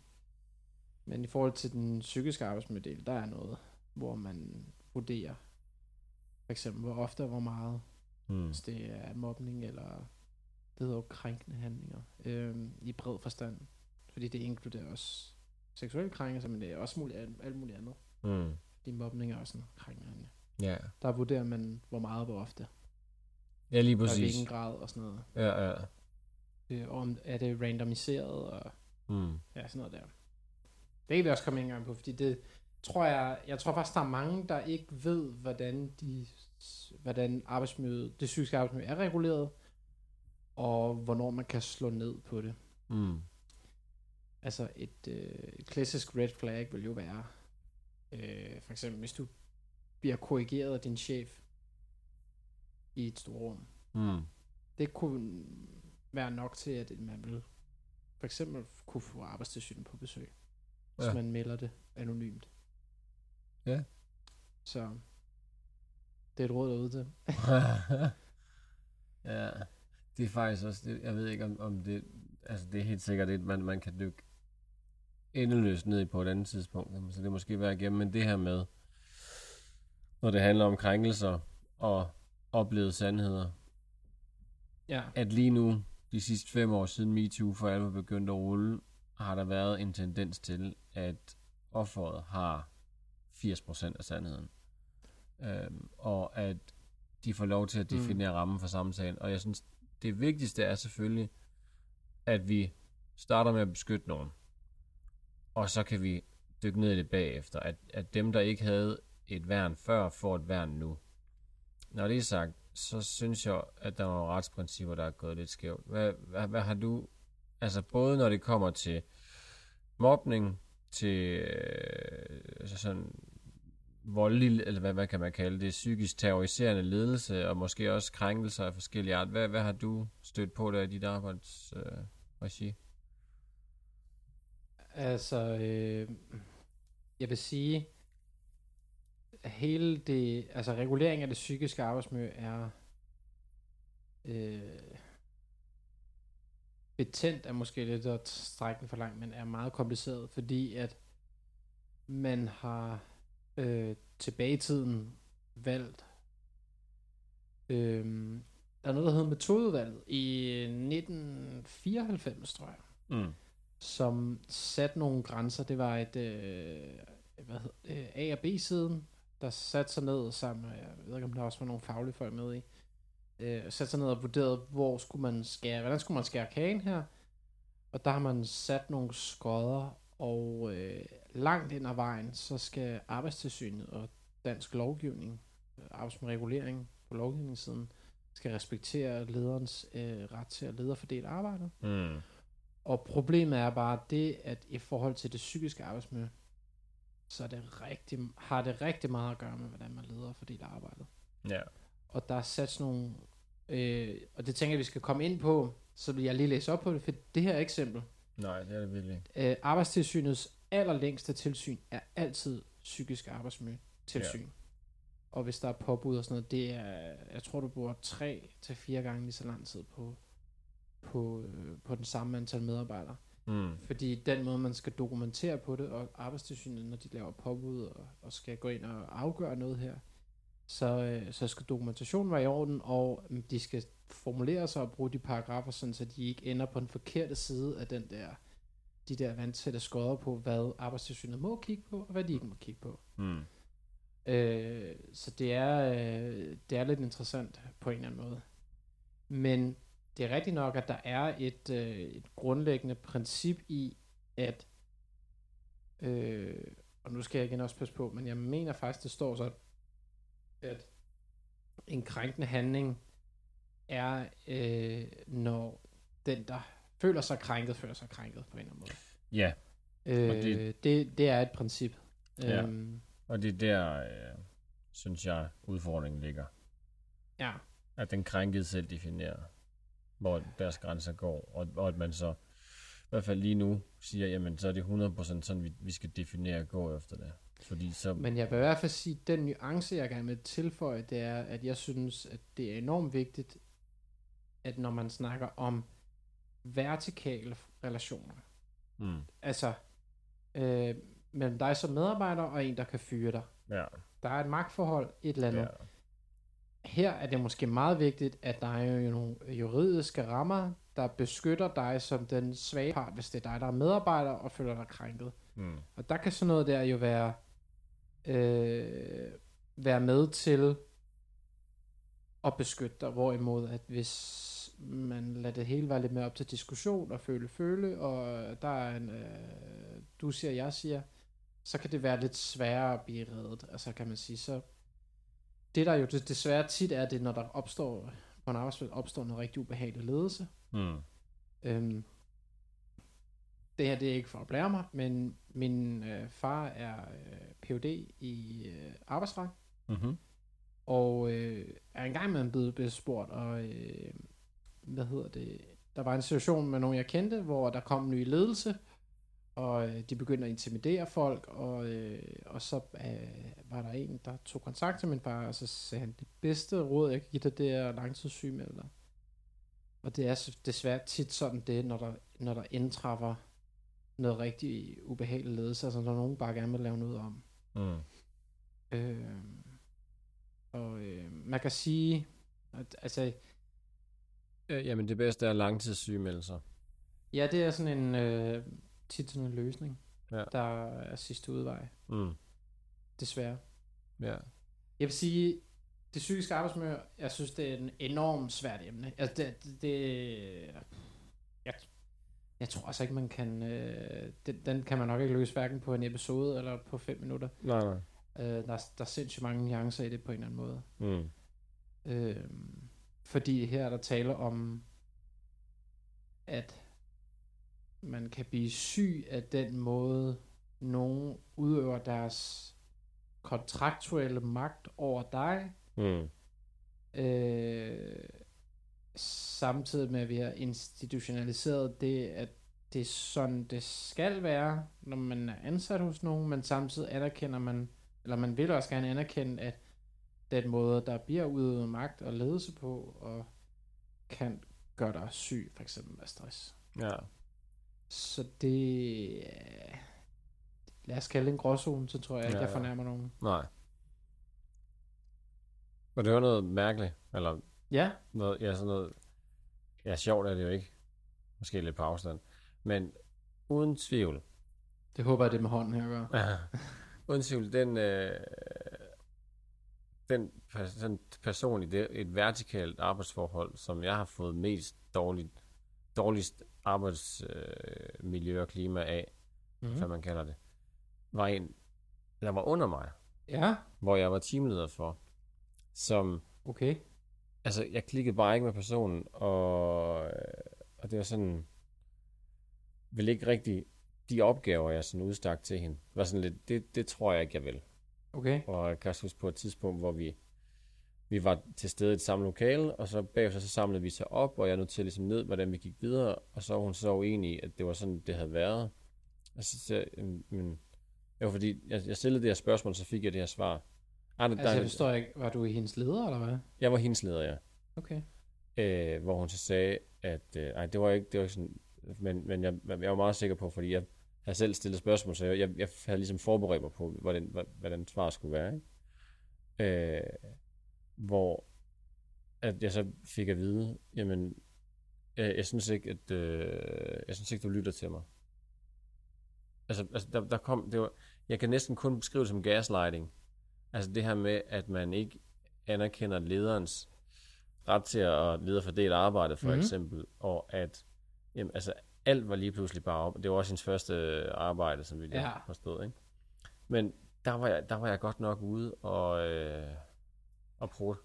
Fordi, Men det er jo ja, også det der problem med, altså, det er jo en bredere issue, det der med, jeg har en virkelighedsopfattelse, du har en anden. Mm. Hvad fanden, altså, Jamen, også bare fordi, det, altså, hun var den eneste, som jeg har mødt, som har opført sig på den måde. Og, øh, flink nok person og sådan noget, men, men som ansat, altså det var, jeg var sådan helt målløs nogle gange over, hvordan hun bare gik direkte imod sin, altså, chef. overordnet, ja. Jamen, og det, og det, ja, det var sådan lidt, altså, og det der med, at det var, der blev så meget bragt følelser ind i det.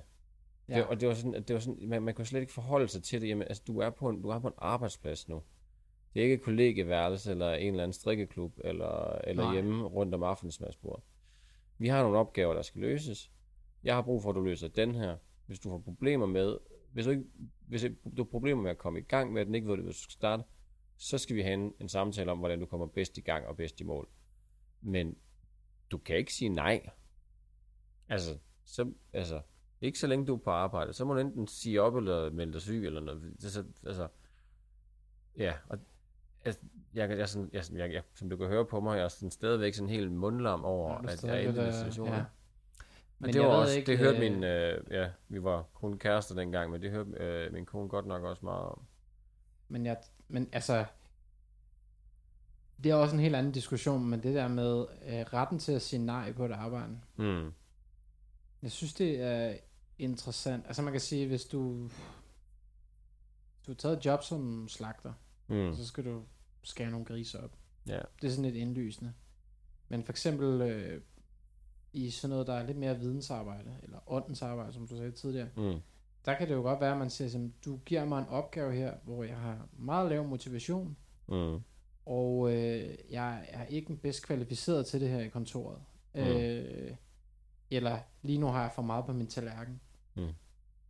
De værktøjer har vi ikke særlig godt, altså dem har vi ikke instrumenteret særlig godt i dem, altså, og det, det er totalt noget, jeg rejser rundt med, det der med, at vores arbejdsmarked, selvom at de fleste af os arbejder i den tertiære sektor, og til på dansk, det betyder bare, at man arbejder på kontor, Mm.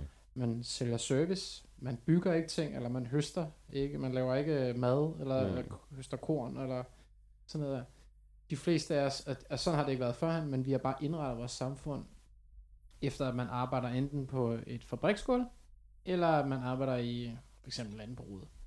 Ja. Og det skaber en masse problemer, fordi at den måde, man leder og fordeler arbejde, og for eksempel laver gode overenskomster, eller laver god arbejdsmiljøregulering, kan måske være godt til en sektor, hvor arbejdet har en type karakter.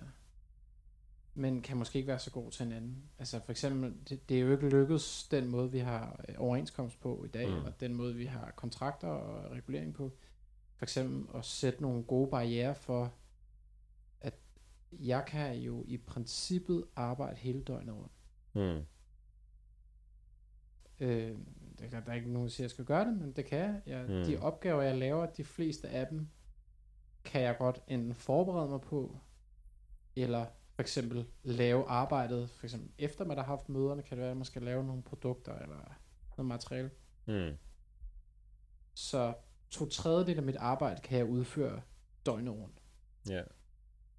Hvordan sætter du de, øh, hvordan sætter du barriere for det? Hvorimod det giver meget mere mening dengang, at når du står ved et samlebånd, så Mm. skaber du jo kun værdi for din arbejdsgiver i den tid, du er der. Ja. Jeg kan måle, om du har lagt de 842 øh, møtrikker op på det samlebånd. Præcis. Ja.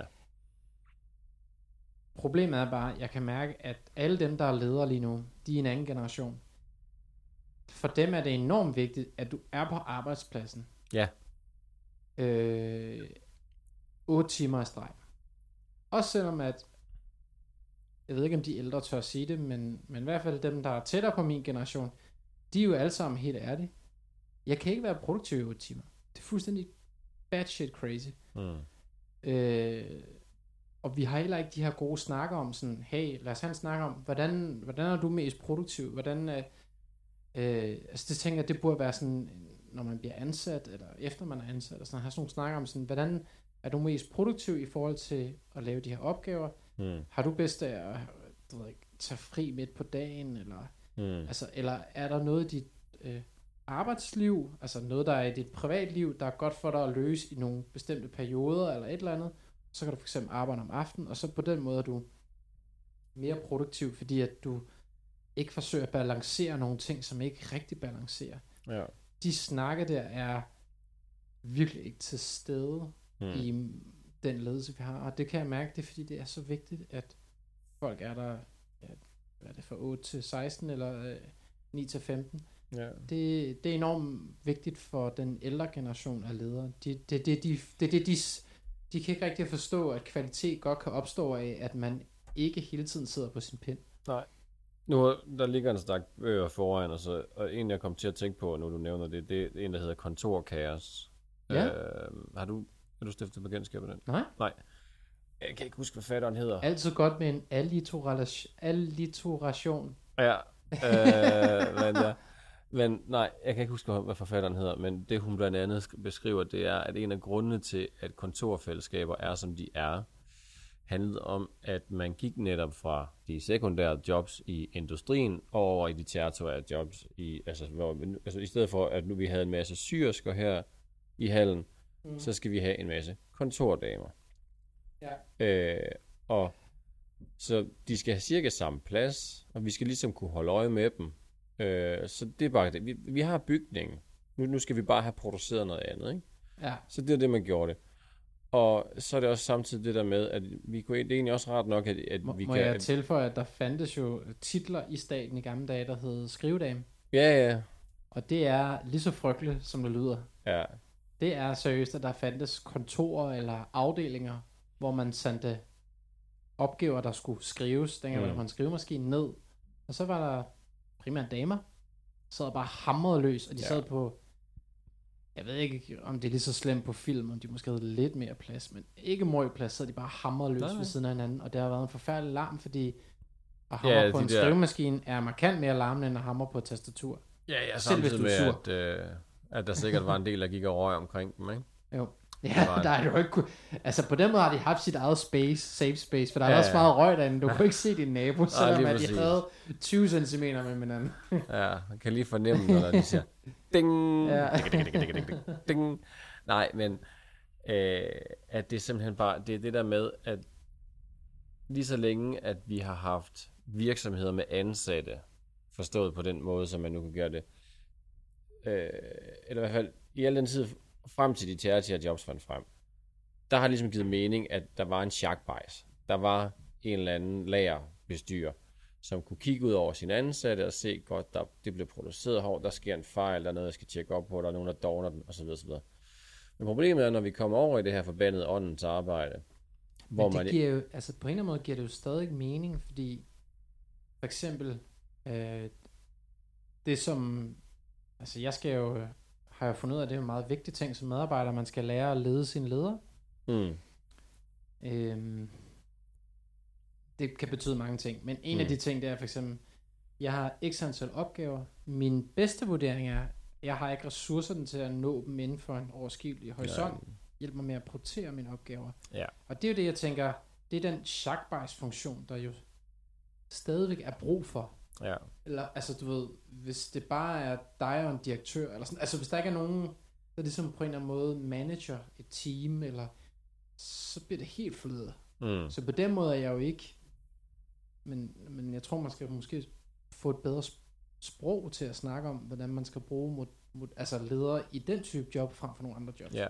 Altså en, en leder er ikke det samme ligegyldigt, hvor de er henne. Nej, nej, nej, skal bestemt ikke. forskellige ting. Ikke? Nej, og, og, så, og selvom de måske et eller andet starter ud med at læse den samme øh, MBA i ledelse eller sådan et eller andet. Ja. Øh, men, men nej, fordi du, du, du kom fra det der med, at øh, man ikke kan være produktiv de der otte timer, i hvert fald ikke hver dag, og ikke på det samme tidspunkt af døgnet, og ikke på samme måde og samme effekt. Og der, en af de ting, også lige nu i min arbejdssituation, der er jeg, hvor jeg ikke er helt startet op, altså jeg er ikke 100% kørende, der kom nogen hjem. Øh, og det, det, jeg synes, der ville give mest mening, det var egentlig bare, at jeg stemplede ud, når jeg ikke havde flere opgaver for den dag, jeg kunne nå. Altså, Præcis. hvor, altså, og, og så, så blev, blev jeg hængende nogle andre dage, ikke? Og så skulle det nok, altså så længe, at de ligesom havde, havde så længe de havde givet mig nogle opgaver, jeg skulle håndtere, mm. og de havde en fornemmelse af, at jeg var retmæssigt på dem, måske Ja. endda lidt foran, og kom med nogle kreative input, som gjorde den endnu bedre, så er der ikke, ikke rigtig nogen grund til, at nu laver jeg gåsøjne, at forstyrre mig.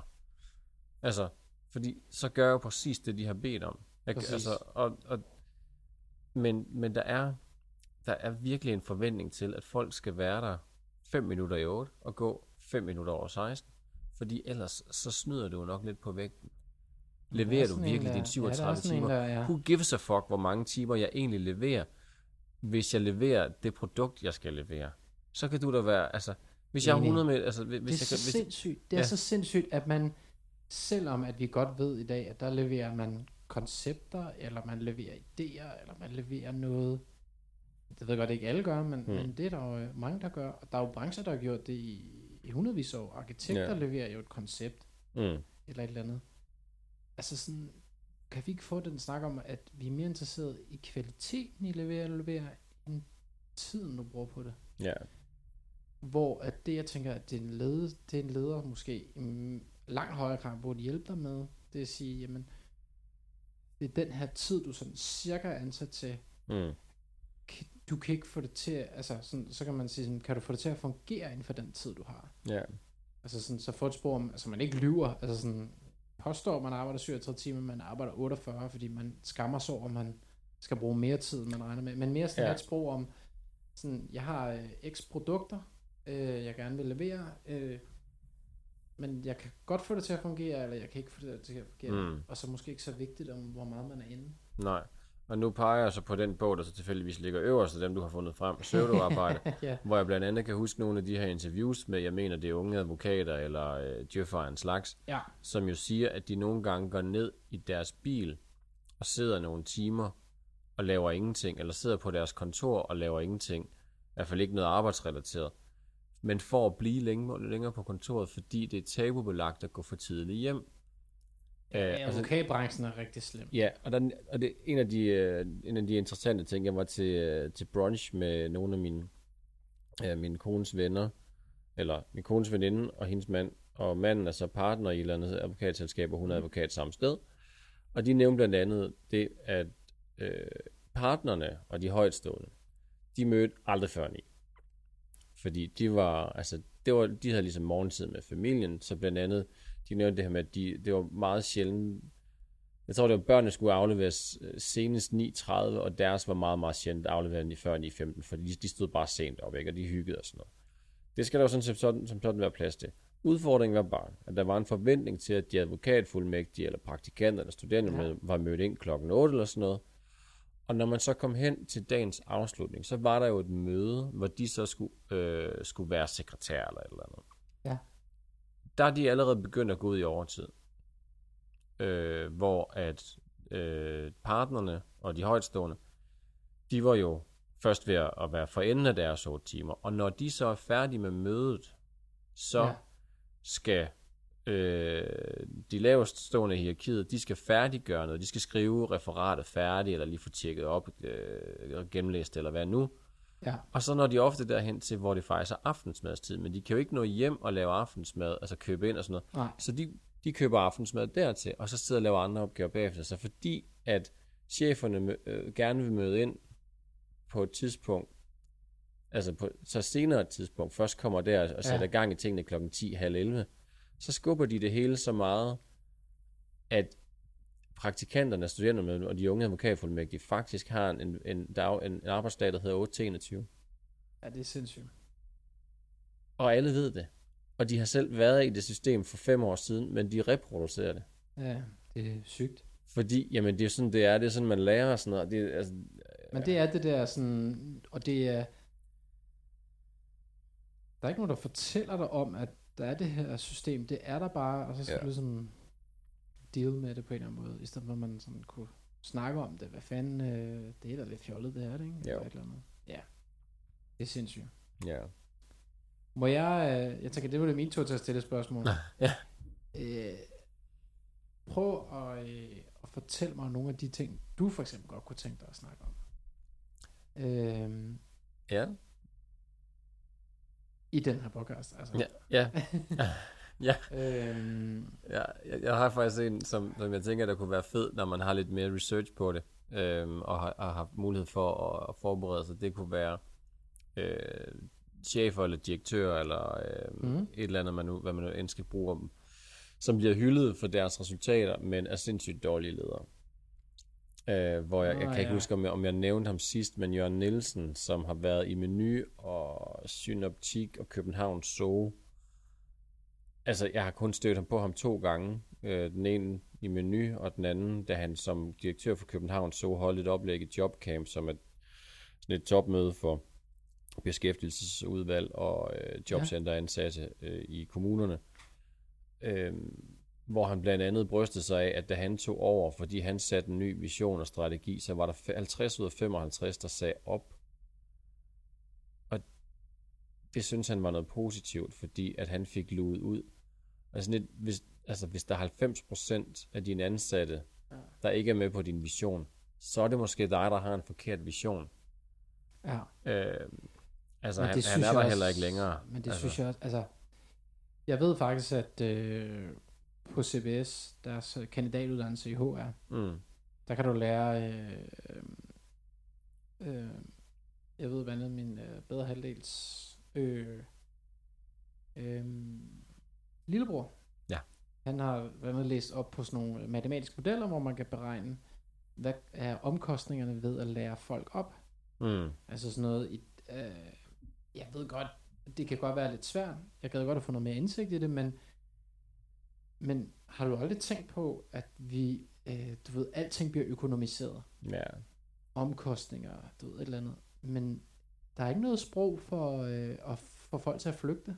Og hvor Mm. dyrt det er at lære folk op og, og tabe erfarne kræfter på ja gulvet. det er vanvittigt, ikke? Man ved godt meget om det. Om, nu ved du også, at man har økonomiske beregningsmodeller på det. Mm. Vi har ikke sproget. Det er Nej, så det- fucking sindssygt. Det er så fucking, fordi så vil jo, hvis, hvis man lige pludselig begyndte at få tal på, så vil man jo ikke kunne de sige det, der er så sejt. Ja, ja, det siger du, men ved du, hvad det koster, din nar? Det har lige kostet øh, SUE øh, 200 millioner i Ja. ja. erfaring, du har pisse ud, fordi vi skal lære folk op, og Præcis. ved ikke, øh, afskudsbonus, og jeg skal komme efter dig et eller andet. Mm. Altså, det sprog mangler bare. Altså, det Ja. synes jeg er fucking... Altså, det er så sindssygt. Altså, Ja. man er bare sådan... Nå ja. øh, og, det, og grund til, at man kan slippe afsted med at sige sådan noget, der, det er, fordi vi ikke har det andet. Man kan sige det der og sige sådan, ja ja, men prøv nu lige... Altså, folk er ikke værdiløse. Nej. Det kan godt være, at du synes, at folk er lidt slow, men, men øh, og ikke kan finde af at, at lave PowerPoint-show, men det med, at de ved rigtig meget, har værdi. Mm. Det har objektiv værdi. Ja. Og det er ærgerligt. Det, der så var træls, det er, at ligesom med ham, min chef på, øh, på Svej, betonfabrikken, han lavede jo penge, ham her Jørgen, til København så på trods af det her. Øh, og han kunne vise øh, tre grafer, som var ganske fantastiske for ham, fordi det var sådan, ikke så mange penge, ikke så mange, mange, mange penge. Og det var så det sidste år, hvor han kom til, ikke? Det har man måske bare lige glemt at pointere, var det var også der, hvor de fik pandagerne. Øh, så, Ja. Altså som regel er der en eller anden anden forklaring, Ja, når du kommer ind, bare lige pludselig at revol- revolutionere det hele på to måneder, ikke? Nu, nu, altså, øh, og så han, og han er jo også, ja, som sagt, at der har de jo stoppet samarbejdet, fordi at han jo ikke kan levere. Og jeg ved ikke lige, hvad det, hvad det skyldes. Det var en lukket berlingske artikel. Øh, Nå, okay. hvor jeg, hvor, så jeg, jeg kunne se, at, hvor jeg kunne se, at han, han ikke længere var der. Øh, men, men også altså, nu, for eksempel i min nuværende stilling, øh, hvor at manden, der var før for mig, han skal have lov til at være syg, og, og han er desværre meget syg. Ja. Og det er jo hvad der, det er uheldigvis, hvad der kan ske.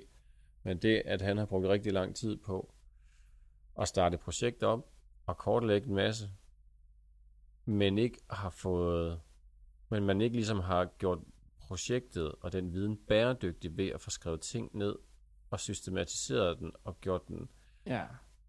altså på en eller anden måde sik, altså sikret den ved, at andre også har et bold.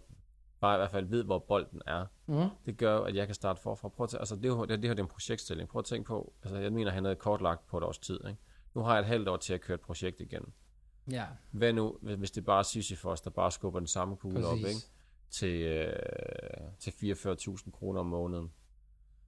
Altså, det, det, jeg synes bare ikke, det går. Altså, man er simpelthen nødt til at anerkende netop det der med, hvis vi, altså, vi skal have nogle glade medarbejdere, der bliver hængende længe, og så skal vi sørge for, at når vi kan fornemme, nu vil jeg gerne søge andre veje, så siger vi, fedt, nu har vi en offboarding-proces, hvor du bare skal lære fra dig. Ja, Øh, så du skal egentlig smide så mange af dine projekter, som du overhovedet kan, og så skal du køre to uger eller to måneder, eller hvad nu, ja, ja. og så bare lære, lære fra dig, og sørge for, at de her projekter kommer videre for det første, og den viden, du har. Fordi det har vi brug for. Vi, kan godt, altså, vi anerkender dig for de 17 år, du har været der. Vi kan godt forstå, at du prøver noget nyt nu, eller du skal flytte, eller hvad fanden det nu er. Men vi, vi må ikke tabe det, du kan. Fordi det er 500.000 kroner værd. Og det er også det, der er lidt ærgerligt, fordi at det virker som, det, hvis man er heldig, så kan det ske i folk, der går på pension. Hmm. Alle andre, de har bare en kort opsigelse, og ja, de skulle ikke så meget være i den Nej. sidste tid. Ikke? Altså, øhm, Men Ja. altså, og, og, man prøver at tænke på, hvis det var sådan en, en klausul eller et eller andet. ja, ja. Altså både en klausul, som virksomheden så kunne sikre sig med, at du havde et eller andet, hvor de skulle levere, altså med mindre et eller andet. Altså, altså, der var en eller anden bonus for at blive hængende, når du sagde op. Altså, ja. Samtidig med, at det jo også på en måde er en bonus, kunne jeg forestille mig, for medarbejderne at gå lidt ned i arbejdsopgaver, fordi din opgave egentlig bare bliver at fortælle videre, hvad du har lavet. ja. Øh, jeg, jeg tror i hvert fald, de fleste vil sige, at det er lettere i gåsøjne, at fortælle, hvad du har lavet, og hvorfor du synes, det gik godt eller skidt, i forhold til at skulle lave projekterne. Det er lettere at evaluere på et projekt, end at lave et projekt. ja. Øh, Eller det er nemmere at snakke om hendes arbejde, end at det, det skulle man mene, ikke? Altså, og, altså, og så kan det selvfølgelig være, hvis man ikke klikker med personen, eller man er øh, en meget introvert person, eller der, Ja, der kan være så mange grunde til, at en enkelt person synes, at, at det er træls, men normalt, så vil, tror jeg, at de fleste vil sige, jo tak, jeg tager den løsning, ja. hvor jeg får det samme i løn, for egentlig bare at fortælle om, hvad jeg har lavet de sidste to år. Mm. Ja. Men du har fuldstændig ret. Der er ikke særlig meget sprog for det, og der er ikke nok anerkendelse af det. Og folk er, altså, det virker til, at folk er røvlig glade ja. med, at de bare spytter medarbejdere ud, og ikke bare... Altså, jeg har hørt, at, øh, eller jeg ved, at der er begyndt at være sådan noget, øhm, ja, hvad hedder det? Øh, man holder sådan nogle automøder, Ja. altså hvor folk, der siger op, Mm. så øh, laver HR, altså ikke lederen, men HR laver et interview med folk, der stopper. Ja. Så får de nogle sandheder på bordet. Ja. Det er jo skide godt, men jeg synes stadig, det er sådan... Øh, det stadig, kan stadig være lidt symptombehandling, fordi det kan være, at der er nogle problemer i afdelingen, som Mm. vi har lige haft en stor APV. Jeg stoler ikke rigtigt på det øh, værktøj, Nej. fordi mm, jeg tror ikke, man kommer til kernen, Mm. hvor, hvor troen sk- skoen trykker. At øh, folk bærer rundt på en, en maske, folk holder mange ting ind, Mm. som kunne ændre deres arbejdsliv. Øh, fordi at man er bange for at sige chefen imod eller et eller andet. Ja. Og det tror jeg også kommer til udtryk i de der APV-ting der. Jeg tror, at det skulle være et forebyggelsesværktøj, ligesom alt andet i vores arbejdsmiljølovgivning, men jeg tror ikke, det forebygger en skid. Fordi hvis APV var så fantastisk, det, der er jo rigtig mange steder, det bliver lavet. Hvorfor har vi så så meget tr- stress? Så Mm. burde det jo løse det hele. Ja. Men øh, det er også en, en lang historie. ja. Øhm, Hvis min den er dårlige chefer, øh, der bliver hyldet for at være øh, dygtige direktør, hvad er, hvad er din så?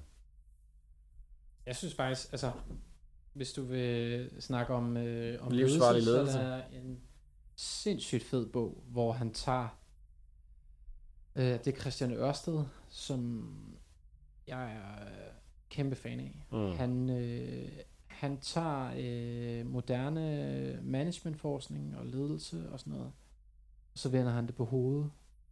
Han fortæller for eksempel om et studie i 70'erne, øh, som danner grundlag for performance-ledelse, som er nogle øh, lastbilchauffører, der kører med afhugget træstammer eller sådan noget Mm. eller andet. Øh, hvor man så får dem til at performe meget mere ved at få dem til at fylde deres lastbiler mere op og sådan noget. Men så står der nede betingelserne, fordi at en god forsker laver altid betingelserne og konklusionerne. Man skriver dem ikke bare, alt er fantastisk, og jeg har ikke mere at sige. Mm. Øh, at det er, at man skal kende sine opgaver, man skal være erfaren, du ved, der skal være et simpelt mål. Mm. Og det er ligesom om, at alle de steder, hvor man indfører performance-ledelse, der glemmer man ligesom de der betingelser, fordi det er bare pisse vigtigt. Ja. Altså så indfører man performance-ledelse et sted, hvor målet ikke er klart, eller man ikke er mega erfaren med det, man arbejder Ja. med og sådan noget. Øh, og sådan er der flere øh, forskningsartikler, hvor de siger sådan, moderne ledelse har taget noget, så de læste med, du ved, øh, skrevet lidt af med, med højre hånd, og så har det lidt tørret røv i det, og så de, du ved, skrevet ud i nogle... Altså der findes jo så meget ledelseslitteratur derude, der er skrevet øh, i, øh, i versaler og i sådan noget rigtig popsprog, Mm. som i virkeligheden er mere til skade end til gavn. Altså det, det sælger godt, Ja. det lyder fedt, det er nemt at læse. Ja. Problemet er bare, at ledelse er virkelig et fag og en videnskab. Man skal tage det fucking alvorligt. Og det tror også, det er hans pointe, er, at du meget af det lort, man går og fortæller hinanden som leder og ledelse og moderne ledelse, at når det, hvis man kører det for meget ud til en side, så er det super farligt for medarbejderne. Ja. Så øh, sindssygt spændende. Den, øh, den vil jeg gerne komme ind på. Der er også noget med øh, faren med coaching, og så også, hvordan man i virkeligheden skal give feedback. Øh, Mm. Der er også nogle myter. Altså, det er ren øh, mytedrevet bog. Ja, Så det jeg er skal da- super fedt. jeg skal da læse den. Øhm, og jeg har faktisk, grunden til, at jeg lærte ham kende, det var faktisk i 3F. Dengang jeg arbejdede, fordi at han var forbi øh, og holde oplæg for, for os. Og, og det var, jeg tror, det var min afdeling, der stod for det. Mm. Det var skide Der er jo en ret, øh, en ret fed Mad Men-agtig øh, illustration på forsiden, og jeg tænkte, altså, jeg ved ikke, om, om det er bare mig, der ser noget, der ikke er at se. Jo, jo, men, det er kæmpe mand, mand. men øh, i hvert fald det der med, det var ikke heller ikke nødvendigvis det bedste arbejdsmiljø der i, øh, i 60'ernes USA. Nej. Nej, det tror jeg da ikke. Det tror jeg da ikke. Øhm, Så er der arbejdsmarkedsregulering.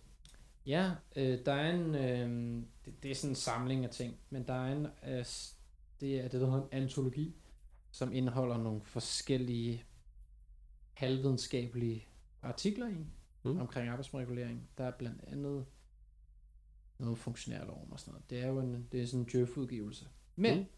der er et øh, tidsskrift, hvor at, øh, der er en, der kritiserer arbejdsmarkedsreguleringen, og han bruger rigtig meget tid på at havle ned på dansk fagbevægelse.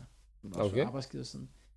Jeg synes, han har nogle interessante pointer. Det er også, der er problemet med, problemet med arbejdsmiljøreguleringen og du ved, mål og effekter og sådan noget, det er, at man, vi har ikke nogen særlig gode effektmål, der dækker Mm. hele paletten.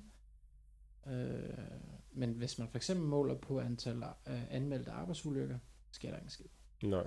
Det er bare Ja, det gør du. øh, Ja. og så der er nogle forskellige ting, men, men han har nogle gode pointer, og for, for han er for eksempel inde på nogle af de incitamentstrukturer, der er i dansk arbejdsmiljøregulering, Mm. Som han øh, peger fingre i og sådan noget. Ja. Der er også en anden god artikel i, som handler om fremtid og, hvad kan man sige, den danske model og sådan noget. Så Ja. det, øh, det er sådan noget inde i materien, sådan noget incitamenter, hvad der virker, øh, virkemidler, hvordan hele strukturen er, hvordan har vi institutionaliseret det, hvordan fungerer lovgivningen, Ja. hvor, hvor motivation og sådan noget. Og så Sindssygt virker der- ja, det virker også til, at der er sådan et rigtig tungt fundament af forskning bagved. Eller hvad? Helt sikkert. Ja. Helt sikkert. Altså jeg vil sige, det- den, altså den her er meget, øh, den er nok lige så meget debatindlæg, som den er forskningsbaseret. Mm. Men jeg brugte den til, øh, i min diskussion i mit øh, speciale. Ja.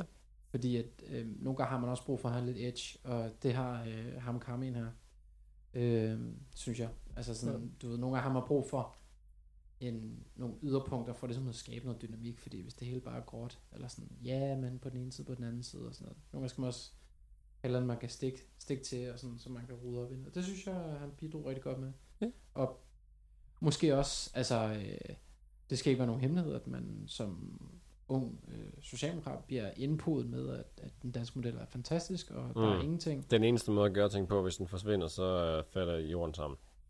Men når man øh, bevæger sig ind i forskningsverdenen, så er der mange flere nuancer. Øh, Mm. mm. Og noget, vi måske også skal ind og snakke om, det tænker jeg også, vi kommer til, i øvrigt er der overenskomstforhandlinger for det offentlige, Mm-hmm. at øh, altså, alle arbejdsmarkedsforskere, blandt andet også dem, der opfandt begrebet den danske model, de ved jo godt, at den danske model jo kun virker på det private arbejdsmarked. Ja, det Den- kan man i hvert fald især se her de sidste 10 år. Øh, nå, men det, altså den tror jeg sådan set altid, der har været. Det, det, det, der er på det offentlige arbejdsmarked, er fordi man ligesom politisk set har valgt at sige, det er så også den model, vi har Mm. på det offentlige. Ja. Så det er sådan en tilnærmelse. Men det er fordi, at magtforholdene fungerer på det private arbejdsmarked. Altså det, det gør nas både på arbejdsgiver og arbejdstager, hvis der er konflikt. Ja, Der er, altså man, man mødes meget bedre i øjenhøjde. Det offentlige, det, jamen også bare, ja netop, altså, staten sparer penge, når du strækker. lige præcis, ikke? Og det er jo, det er jo der, hvor, hvor at, at hele præmissen bare er forsvundet, fordi altså septemberforlidet, som jo har, som, å- hver gang jeg nævner det her 125 års jubilæum i år, så bliver folk, der kommer fra fagbevægelsen overrasket og siger, nå ja, det er da rigtigt. Så jeg forsøger lidt at få, få, øh, 1899. Ja, jeg forsøger at få skabt en, øh, et 125 års jubilæum her til, til efteråret, så hvis det lykkes, så hører det her, det her først.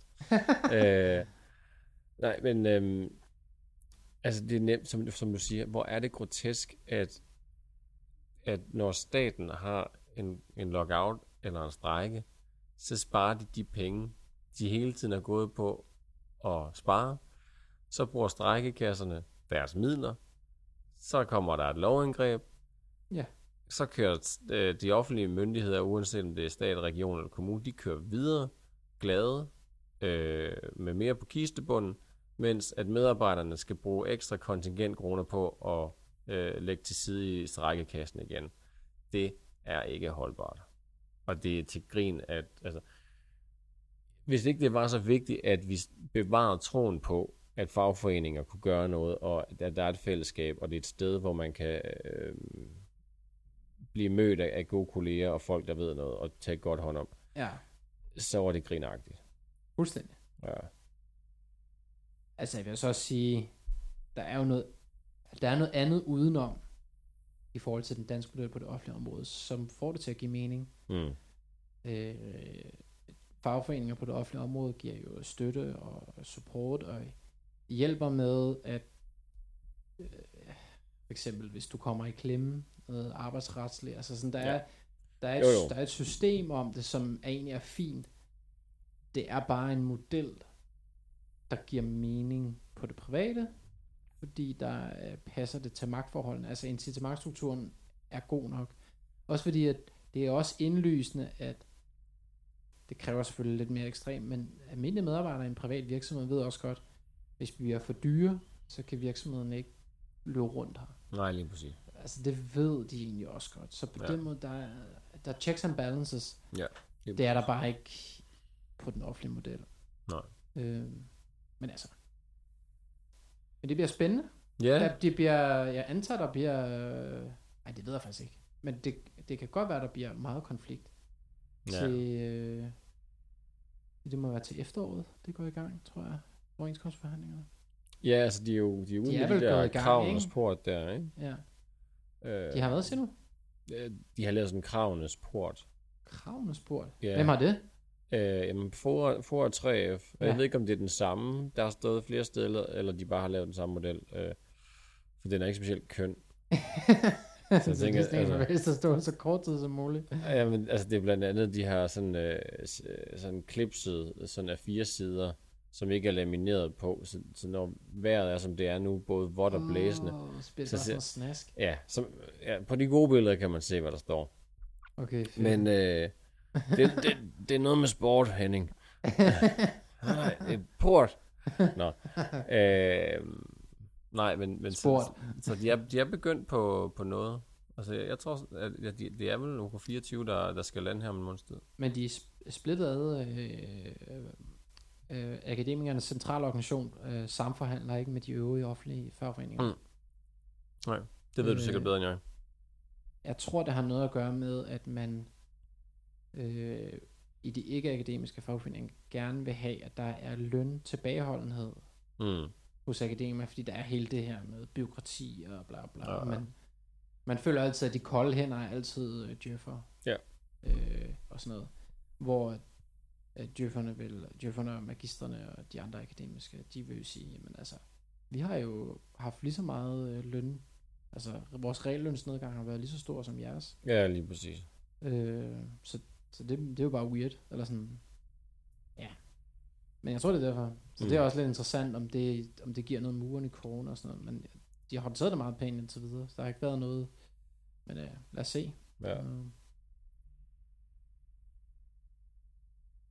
Jeg ved ikke om... Øh, jeg tænker måske, vi øh, er meget godt rundt. Det, Ja. det har været sådan lidt en, en ramble-fest, det her. Det er bare øh, alt muligt... Øh, Ja, det er det åbne redaktionsmøde. lige præcis. Øh, men det er, altså, sådan er det. Det er der ikke noget... Øh, man skal jo starte et sted.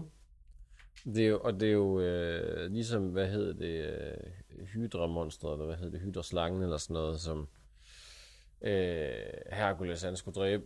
Hver gang man, man kapper et hoved af, altså tager, tager et emne og bringer, øh, bringer på bordet her, Ja. så kommer der to mere, ikke?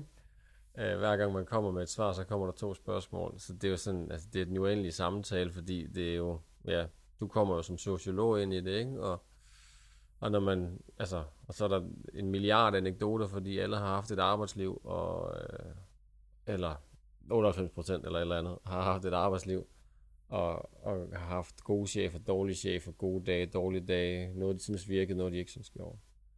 Og, Fuldstændig. ja. Der er rigtig meget om det. Øh, så det er egentlig bare at bare starte et sted. Men det kan være, at vi skal øh, gøre sådan nogle... Øh, ja, ja, Selen for at øh, afgrænse emnerne, eller jeg ved ikke, hvordan fanden... Det kan, også, være- det kan også være, der skal være sådan en... Øh, nu er der fem minutter øh, ramble, hvor man bare øh, skyder ting af, og så er vi inden for emnet, eller jeg ved ikke... Øh, Nej, jeg synes, ja, det, det er måske meget godt. Altså, sådan lige off the top of my head, 25 minutter på et emne, og så med 5 minutters øh, ekstra tid, som de kalder det i 20 start, hvor man bare lige kan, kan give gas på et eller andet. Fordi det, øh, det kan være svært altid at, at fange tråden helt, Fuldstændig. når man bare sidder passiv som lytter. Ja. Men min er sindssygt engageret i den der person, sådan, åh, jeg bare alt, alt, det er magi og sådan noget. Ja, jeg er på 28 sider noter. Det er fedt, det her. Fuck, man. Han har kun lige fortalt om sin morgenmad. Ja. Ja, skide godt. Ja. Øhm, tak fordi, hvis du kunne holde ud og, og være med så længe. Ja, Øh. øh. jeg, det er også lidt derfor, jeg, jeg selv gerne vil kalde det nu. Jeg kan godt mærke, hvis jeg skal være værd, når jeg skal op i morgen lidt i 6, så Ja, det er sgu modigt. Øhm, så øh, sej, hvis du lyttede med så længe. Øhm, vi har uendelig mange idéer. Øhm, jeg ved ikke, om vi på et eller andet tidspunkt skal lave en mailadresse. Eller, altså, hvis der er nogen, der vil i kontakt med os, så tænker jeg, eller idéer, eller for et eller andet, så skulle man være velkommen til det. Så langt er vi slet ikke tænkt. Øhm, det, det er de spæde skridt. Øh, vi har måske bare stukket spaden i jorden. Og øh, der er rigtig meget øh, Nordic Waste affald ned. Ej. Nej, der er, der er rigtig meget øh, at snakke om, så det, ja. så det skal sgu nok blive godt. Øhm, ja, så hvis du har holdt med så længe, så er det skide sejt, og vi øh, lyttes med en anden gang, når vi er tilbage. Det ved vi ikke endnu, men, øh, men vi vender snarest muligt tilbage, når det giver mening. Så, så tak for nu. Hej.